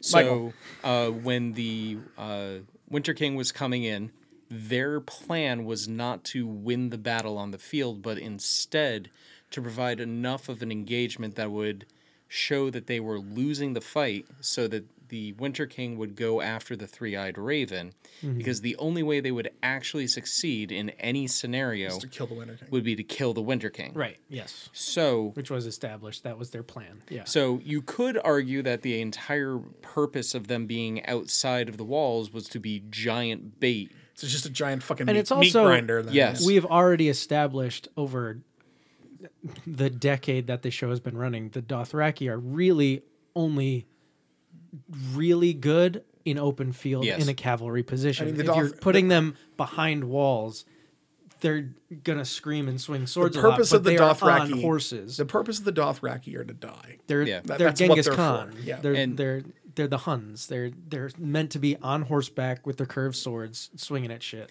The, the second part of that is you have these mythical creatures that are literally able to destroy entire swaths in single routes. Mm-hmm.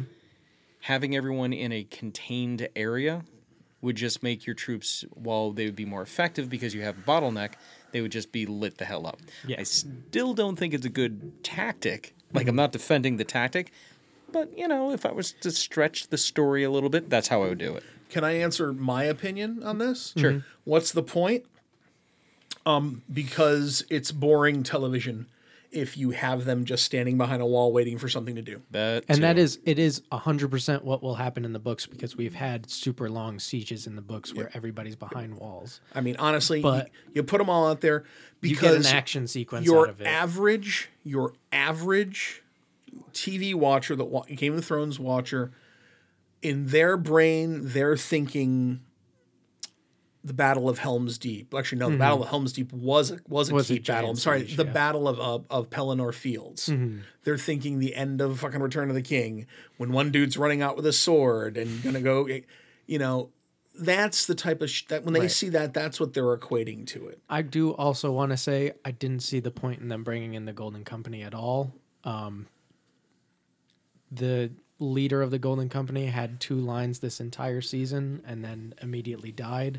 They could have just made them more Lannister forces and it would be the exact same thing. yeah, they they they could have completely there skipped was that bit. yeah, there was there was no real point in them bringing. However, in- why to put the Golden Company outside the wall? You got to pay the ones that survive. oh yeah, So you might as well just clear them out. Fair enough. All right. Now, our next one comes from Sarah, who I think has officially earned the right to get a theme song. do we have one picked for? No. that implies that we plan these things. Well, we're going to have to think of one. Um, her, uh, her, what, what about that one that goes? I I think we used that one. we already used that one. All right. so her- Sarah's is also Game of Thrones related, Mm-hmm. and hers was in response to the uh, the Facebook post, and I, I, maybe I don't know if you did- put it on um, I put it on Twitter Instagram. Definitely on Instagram. It was uh, hey the the whole thing where you're going to talk about how you're mad about Game of Thrones. Yes. She says, "Hey Grouches, I'm definitely interested in hearing why Joe is mad about Game of Thrones. Personally, I'm a little sad. As we said before, there's spoilers here. Um, spoiler: the Kingslayer deserved a less underwhelming fate. I mean, that's a lot of people are saying. I'll that. talk about that. I'm also nervous the show as a whole won't have time for a denouement, which I also agree with, and I don't even watch the fucking thing. Uh, and I'll talk about that later as well. More generally, I think some of the common complaints I've encountered recently, aside from being a surprisingly accurate predictor of one's favorite character, have come from a misunderstanding of the type of story being told Yep. the way and she's right by the way No, Uh, yes. the way i see it it all goes back to the victorians and the edwardians and if you guys know sarah none of what she is saying is surprising to you right now uh, I, the way I see it, all this goes back to the Victorians and the Edwardians and how their mode of storytelling has skewed our expectations. Modern fantasy, at its worst, can be an incredibly self referential genre. So much as a copy of a copy of a copy of Tolkien and his contemporaries. And our modern assumptions about fantasy and fairy tales have been distilled from some very sanitized and moralized versions of now familiar stories. And certainly in the case of Tolkien, some of the deeper and more difficult themes and questions have been long lost along the way in favor of the style. From the very beginning, A Song of Ice and Fire has felt more felt innovated because Martin was calling back to older story forms and subverting common tropes. Morality and honor are never armor against evil. Magic does exist, if rarely, but is never the ultimate answer. Wits and luck and choices are the most important factor. There are tragic heroes. If you look to Shakespeare and to Greek tragedies, every shocking plot twist or heart wrenching death in Game of Thrones or A Song of Ice and Fire makes sense with hindsight at the very least. It's all logical, no matter how brutal. I'm sure I could go on, but I get a bit self conscious about sending you a dissertation. Sarah. Um, Do not be self conscious. Yeah, I you wrote can- seven pages on why Batman versus Superman sucks. Um, But I- unlike unlike yes. unlike her letter, that's not getting read on this episode. oh, I've got it queued up. so would you like me to read what I have written here? well, I was gonna say, well, first of or all, if there's yeah. do you think what you have to say adds to what Sarah's thing is, and then we can open it up?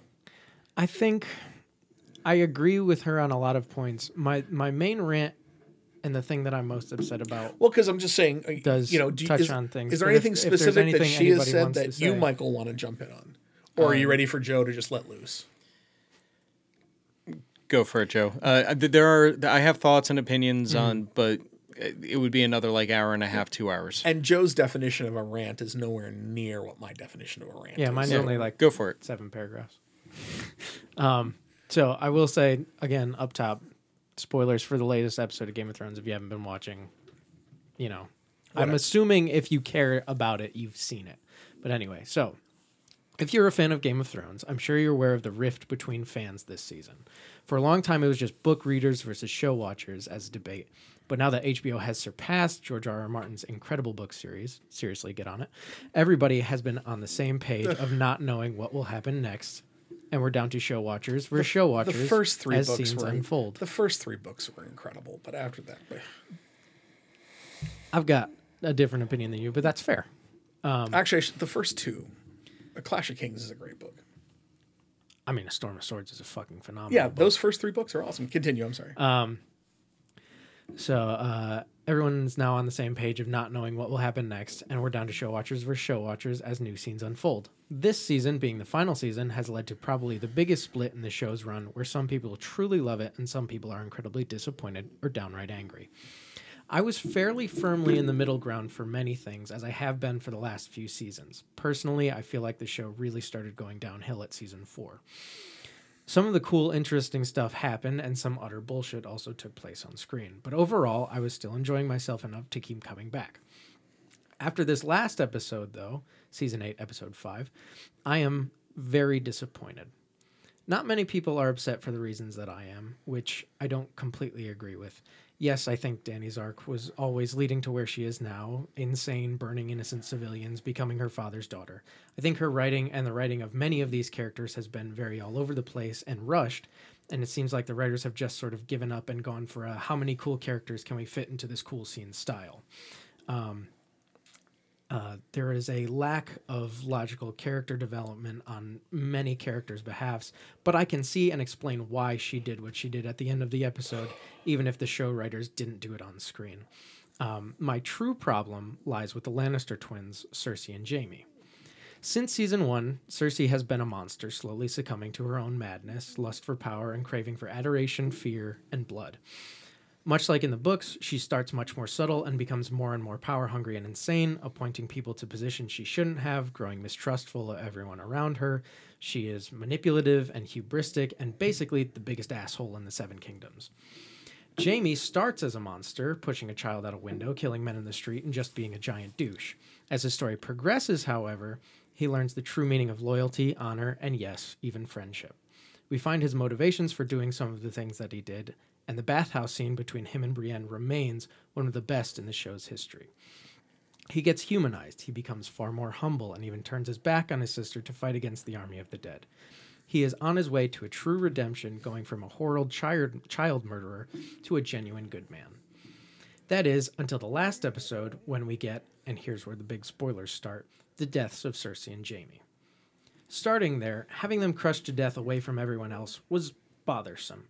Uh, Cersei, who remains steadfast in her lust for blood, power, and all things nefarious, gets crushed and killed in a death that could basically have been shown off screen. She was a genuine villain and set up to be the biggest bad after the leader of the White Walkers. Um, but this also sees the end of both of their arcs, and this is where I get a little angry. Let's start with Cersei. Cersei, who, again, has been ruthless, villainous, and all around terrible, begins to weep real tears and show real fear. I can understand this. A bully who used violence to get what she wanted, having that violence turned back on her, that's an option that writers certainly can make. Although I took her for more of a coward's way out type, as we saw at the end of season two when she tries to poison herself and her child. Seeing her crying and humanized after the atrocities that she uh, committed, however, the lies, the deceit, the murder, the acts of terrorism against her own people, the obliteration of an entire noble house, and yet she gets to end in a way that makes the viewer feel bad for her. It's not how I saw her story ending, and I understand why it happened, but it doesn't really fit the way that her character has been going, and it almost cheapens the things that she did, and it robs the viewer of a satisfactory end and seeing her answer for her crimes before she dies. Jaime, on the other hand, receives far worse treatment, in my opinion. After six seasons of watching him grow from a hated murderer to a true knight and friend, he returns to King's Landing to save his sister and take her back? Jaime knows what a monster Cersei is. Jaime has rejected her ways and grown into his own person. He's seen how she's lied and manipulated him to get her way. She used him to attain more power. He survives the long night, enters a relationship with Brienne, attempts to atone for his attempted murder of Bran, only to take Cersei back and comfort her as they get crushed together under the Red Keep. Why? Where did this come from? There was no setup. There was literally just an excuse to have him back in King's Landing for this confrontation it completely undermines years of storytelling, years of character growth. All of Jaime's story has been a complete waste of time thanks to this conclusion. Why have him be with Brienne? Why have him showing why show him rejecting Cersei's way of ruling? Why have him leave King's Landing at all? Jaime's final words before heading back to Cersei is about how Cersei and he are both hateful. Some of his last words to Tyrion are about how he never truly cared about the small or the innocent, only for Cersei. But that isn't true, Jaime. We've had years of character building to the building in this show that you are different, that you changed, that you wanted to be a better man, and to show the world that you were more than just the Kingslayer. You wanted to fill your pages in the White Book with heroic deeds like your brothers did before you. That underneath it all, you always cared for the small folk, the innocent. That's why you killed King Aerys. That's why you joined the North to fight the dead. That's why you gave Brienne Oathkeeper. That was your whole story. And honestly, when I watched season one, episode one, and if you watch season eight, episode five, back to back, you would assume Jaime went through the whole series doing nothing but pining for his sister and being a shitty person. And that's not fair to the character. I know the quality of writing has gone slightly downhill in some respects, but this seems like a whole nother level. This seems like a waste of time comparable to Lost when they said in season one it's not purgatory and then it was totally purgatory the whole time. I feel Yeah, that's because they didn't they, they didn't have that ending written. now, yes, I will come back next week. We have one episode left and I've watched all the rest and I've certainly enjoyed more episodes than I've disliked. But I know now for a fact that the ending I'm looking for won't come until The Winds of Winter and A Dream of Spring, if they ever are released, are released. There's no chance that these writers will be able to bring me the true resolution that I'm looking for to this story. Um, I'll just have to wait and hope that George finishes and releases his final two books and do my best to enjoy the show for what it is a fairly good adaptation of a story that I enjoy. So is it me or um, I again? I don't watch the show. Everything I see is external. I've read the books, but everything I see is external. When I heard how Jaime went, and I thought about a lot of the stuff that you thought about, I didn't see a guy who had developed into a good character. I saw a guy that was fighting desperately with the demon of guilt for like seven seasons and failed.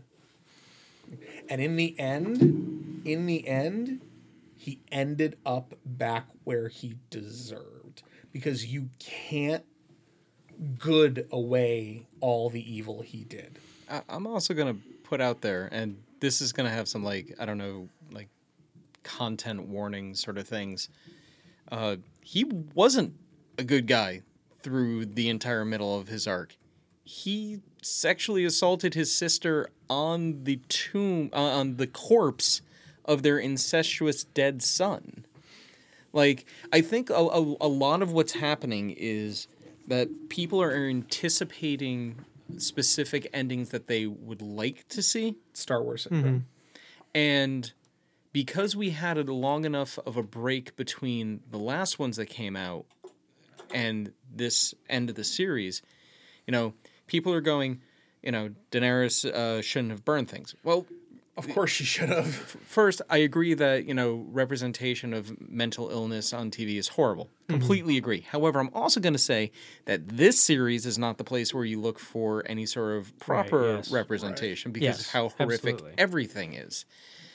There was a vision where she walked into the the, the Red Keep and ash was falling. There was She's there, yeah. She's there literally certainly is And tell me something. foreshadowing to her burning King's Landing. like she, no, It's- that's yeah. not even foreshadowing. She flat out literally says, "I'm going to burn and take."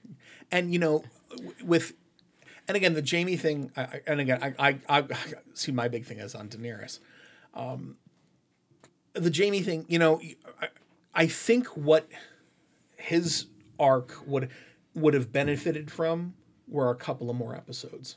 I agree. And I think I don't think Daenerys would have done, would have, would have benefited from a couple. Oh, we should have seen her descend into madness more, dude. You've watched this bitch descend into madness. She has yes. from day one, And I, I see Like, the y- criticism of well, she never wanted to kill innocents before. And it's at this point she's fucking fed up with everybody Right, telling her what she can and can't But do. But the fact is, and she's gone insane. But when you no, but I don't even think it's insane. I even think it's- worse, you say she doesn't want to kill innocents. She doesn't want. But what are innocents?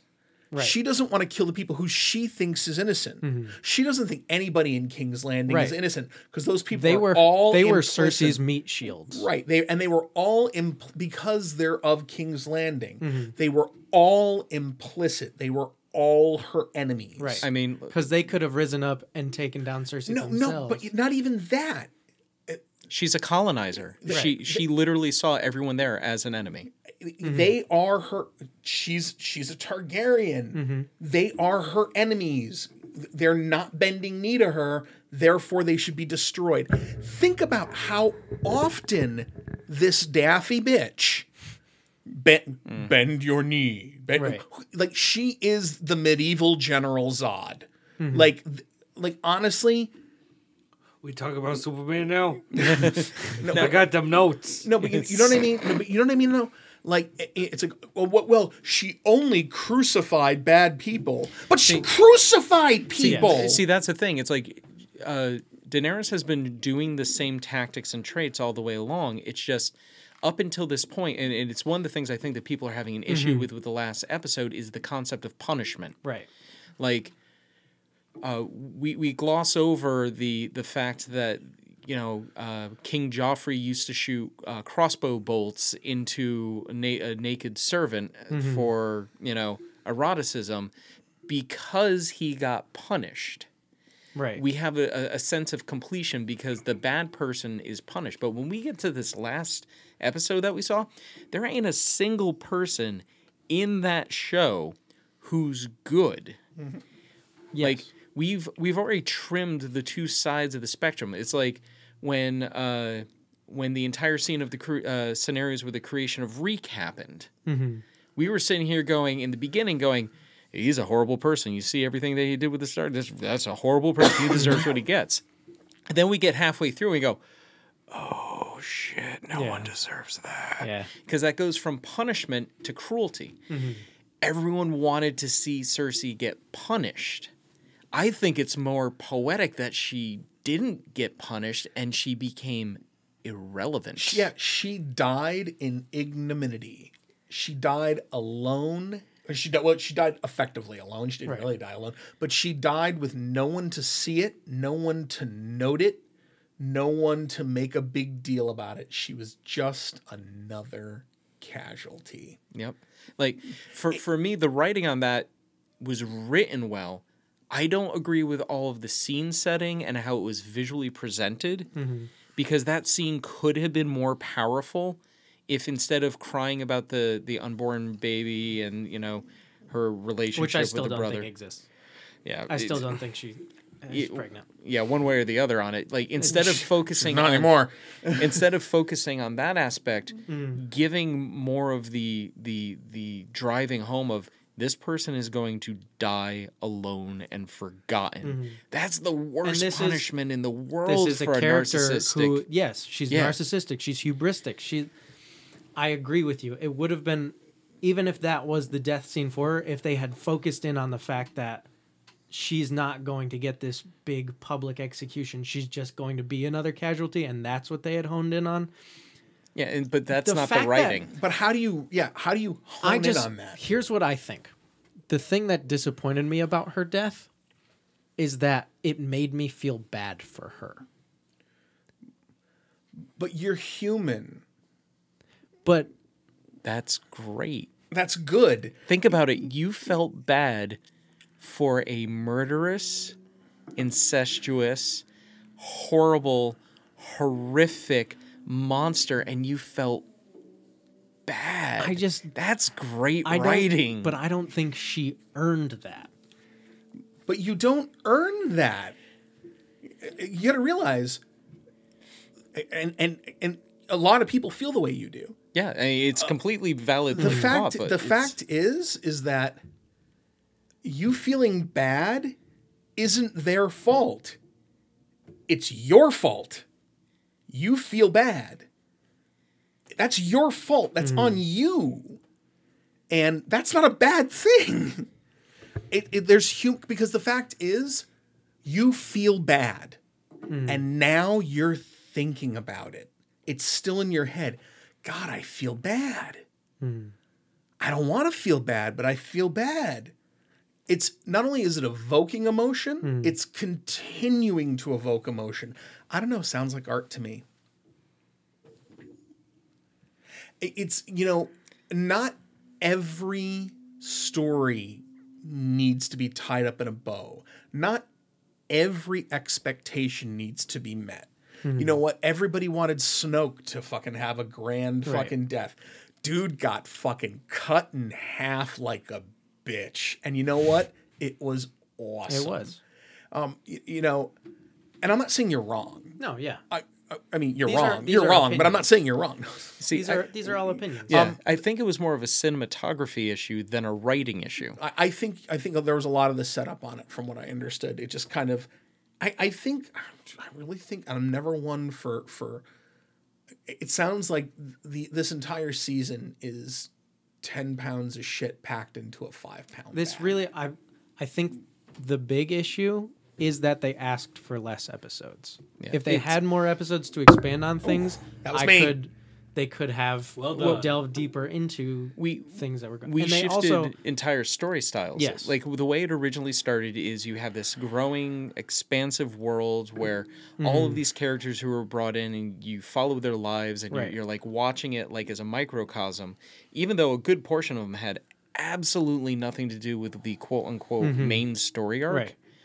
Now we're reaching the end of the series Mm-hmm. where things have to be pulled into the main story Right. arc because that's how TV works instead of books. Yes. Now, I think it's great that some of these characters were like, "Oh, I can't wait until so and so gets punished or so and so," that they don't, because that sort of gives more realism to the world to me. And I understand can see it's that. fantasy, and mm-hmm. you know, empty, a- empty hollow death. Yeah, it's yeah, it's, I can see that. I mean, nothing's ever going to beat the scenes of the red wedding for me. Like, like at any point during this series. Mm. And I also think there are parts that could have been done better, but I don't think it was in the writing. Like, you know, Arya writing. I, we've already had a hundred spoiler warnings. If you're at mm-hmm. this point, it's not my fucking fault. Um, Arya getting the pale and ashen horse and mm-hmm. riding out on an ashen horse, and I have become death. Like mm-hmm. that was, to me, very ham-fisted. That was just like, yeah.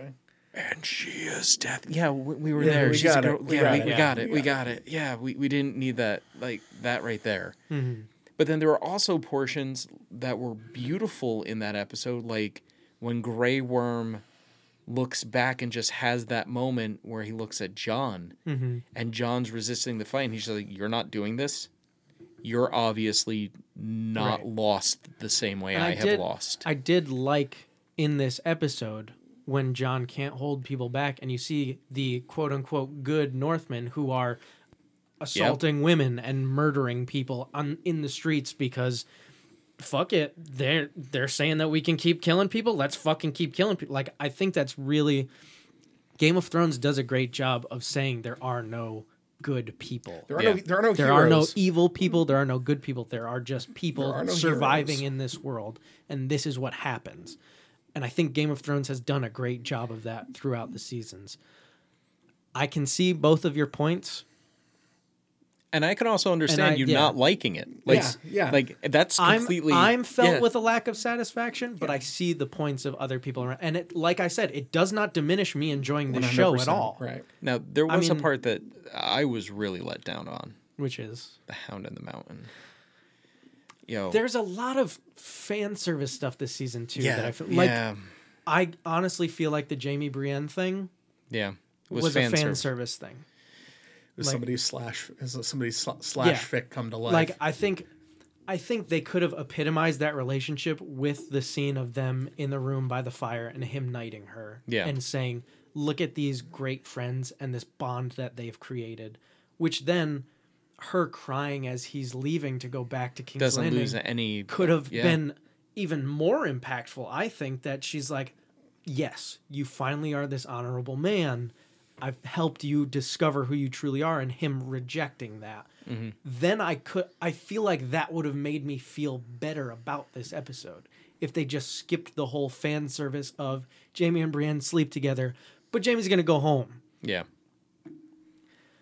But I, I also feel like that's See, the only thing I would have really rewritten over the past couple of episodes is Jon Snow Mm-hmm. pets fucking ghost. Uh, I yeah, also- I know people are really upset about that. I was really He's a good boy. You scritch that remaining ear, I and you send him north with Torbjorn Arnie Arn to go have more giant milk I in was the north. so satisfied with Qyburn's death, though.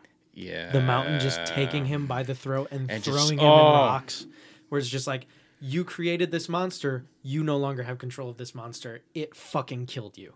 Like, I loved that moment. So one of the things that really gets to me, and as I said, I don't watch.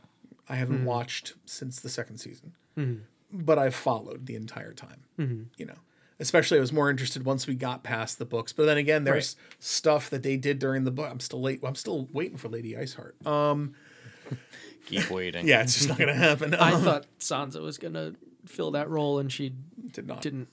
Um, Sansa Although- for the Iron Throne. She I've heard when she fed Ramsay to those fucking dogs. I was like, oh yeah, she's finally making the turn. Bran's gonna end up on the Iron Throne. Really? You think Yeah, so? Yeah, Bran's gonna end up on the Iron Throne. I go Sansa. Um, yeah, maybe. Um, well, I mean, it's certainly not gonna be Jon. My my It's guess supposed is to be Jon, but Arya kills. Uh, you think Arya kills uh, I think- Daenerys? yeah, and I think Jon dies killing the dragon. I think if San, I think Sansa ends up on the throne, and I think she keeps Tyrion on his hand. Yeah, or husband. Or husband? Mm-hmm. She rules from the north. He rules from the south. Yep. They already have an alliance of all these powerful uh, lords that are actually Mm-hmm. loyal to them. Maybe we get Arya deciding in her new story arc where she's deciding that she wants to have a name. Yes. The only the only character I No, really I- want to survive through this whole thing, beyond anyone else, is Sir Davos. Let my onion boy live. All right, I'll let the let's agree the onion lives, and the half hill giant frozen man from the north with his wolf lives. Yes. All right, cool. Yes. Everyone else can die. I die. can I can agree there. There we go. So, and I'm gonna, I'm gonna, I'm gonna get a little indignant here. Um, there's nothing to do with with any of this plot stuff. Um, I, I hate neckbeards. I hate fanboys. And there's a very common term. That's why I kind of called you out on it today. There's a common thing I have heard from people. Um, like there was a change.org petition Yeah, that's what that's what I was quoting when I Um, sent I hate that thing. so saying we Let's need to remake hire season eight with competent with writers. competent writers. Eat First- a bag of belt-fed fucking dicks. I mean, people competent made writers. art, and if you don't like Who- it, that's acceptable. But, like, competent. The word competent. First of all, and I made this joke. If you're gonna give Benioff a hard time for being incompetent, you don't do it for Game of Thrones. You do it for uh, X Men Origins Wolverine. But that being said, I'm over it. I'm over it. Um, you know, you have. s- I- I- This is the eighth season, seventh season. Eighth. Okay, you have sucked these men's dicks for seven seasons. They do not you. Have you? No, Not you? Not even sucked their dicks? it's. I enjoy the Just a show. little. I've enjoyed a lot of moments. I've talked No, about. no, no, no. I was asking if you if have, I've if, you- if you have filleted these men. No. Okay, I don't think I would do either. Of them. but the majority of you have sucked these men's dicks for seven seasons. Like some of you have become like Firefly fucking militant. There are children named after the characters, and I know dozens of peoples with house tattoos. Okay, so like I, you I people, love the meme post of like after last episode, everybody who named their daughter Daenerys. and it's uh, just Daenerys like, or Cersei is just like, uh. yeah. So so you know, and then you fucking people, you people. What do you mean you people? I mean you fucking people. Don't this you don't like something and all of a sudden these people are incompetent or like what the fuck have you ever written that's any good that, that anyone has ever wanted? Like I want you all to die and I want your Well, mothers to die with you. the thing is, they got Did you sign they- that fucking uh, no, that I did not. Because this is this is their show's season eight. They're not, I mean, You know, just because some of the things that happen in it are not what And I then- think would happen, and of course I doesn't super- make it. Yeah, I bad, get it's super just- angry with the yeah. Star Wars stuff too. yeah. You know, you it's- you to, to retcon that, and this is my biggest fear with the Last Skywalker, which, mind you, so Rise far, of Skywalker. Rise of Skywalker. So far, that trailer fucking dope. I mm-hmm. want to see that movie like a, a thousand times. But you know, is JJ gonna go and undo the stuff that the fa- fans bitched about? Right. And if so, why? And is it is it to service hmm. the small vocal people, or even if they're not small and vocal, it's like, hey, you know what? It's it's it's not for you. Right. It's for everybody. I, they're And not writing for you. They're writing for everybody. Benioff and Weiss said in an interview before we don't want we want we don't want Benioff and Weiss to make Star Wars. the we season started coming writers. out, they said we made an ending that we're satisfied with, and that's all you can really ask for in a showrunner is, hey, are you sad? George likes the last episode. Yeah. You know, George gave them his bullet points of these are the things that you need to hit to get to the ending. And they hit those bullet points regardless of if you like the way they did it or not those are George's story points that he gave them, and they were in charge of writing the story around those bullet points. And whether you like it or not, that's the story they chose to tell. That's their art, and I appreciate their art. Just because I don't agree with everything that they've done, and I would do things differently, doesn't mean I don't appreciate it. I I, don't know. I still God damn it. very much enjoy this show, and I am as, as soon as people become invested mm-hmm. in a world or a fandom or things of that Yes. nature, they feel a degree of ownership over Right, it. right. And absolutely and th- that becomes dangerous because if you don't like something, yes, it's completely, de- you know, it's not only normal and acceptable. But if you dislike something, you go, "Eh, I didn't like this. yeah. But it never stops there. It, it becomes like personal attacks, and you go, these people are incompetent. No, they're not incompetent. They're very competent. You and like every person who comes out and goes, well, it's because HBO, you know, cut the budget, or because this mm-hmm. person said this. Unless you're working on the team or have some sort of citable info, you're literally just spewing negativity for the sake of, you know, And there's spewing negativity. the one Just thing that cut I, the shit. The one thing I disagree with with the writers is multiple actors have come out and said, I went to the writers and I said this doesn't make sense with the character that we've been establishing. Can you explain this? And they've said, and this is a direct quote from Mm-hmm. an interview that um, the actor who played Jaime Lannister, Nikolaj Coster-Waldau, Mm-hmm. whatever, said he went up after last episode and said, I don't really understand what's going on. And they told him, You're just the actor, read the words on the page. And at that point, if an actor comes up to you, they're trying to put on the best performance possible. They're trying to, they don't necessarily need you to change the script. They just want to know the motivation behind it because they want to put in the best performance possible. and- and you know, if and if they were just the writers, I would be like, you know what, the writer would be like, hey, d- dude, I'm not going to fucking help you. Go Yeah. to see someone else. But they're also the executive producers of that Right. show. They're the showrunners. That being said, you know, if, fucking, they- if I'm a writer and a fucking actor comes up and he goes, I, I don't want to do this, my response, part of my response would be, okay, why? Mm-hmm. But then my in the end, if if I was if I was steadfast on it, Mm-hmm. my response would be, listen, dude, that's not your Right. job. You're Right. not writing the show.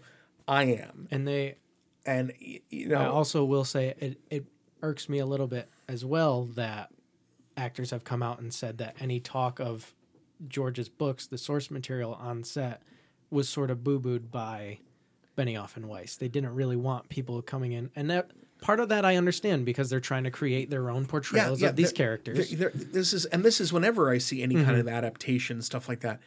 Um, if you want the books, Read the books. you've got the books. Yeah. They're there. They're for you. What's written in book doesn't immediately trans. In most instances, Especially- does not translate especially over to in this series. Yeah. Well, I mean, and the example I always use are- is the Harry Potter series. Mm-hmm. The first two Harry Potter movies are slavishly adherent to those first. Yeah. two books, and they are the wor- the most boring of the two of the of that entire series.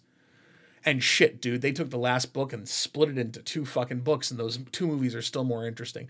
Although the last book was Harry Potter and the Camp Out of Doom.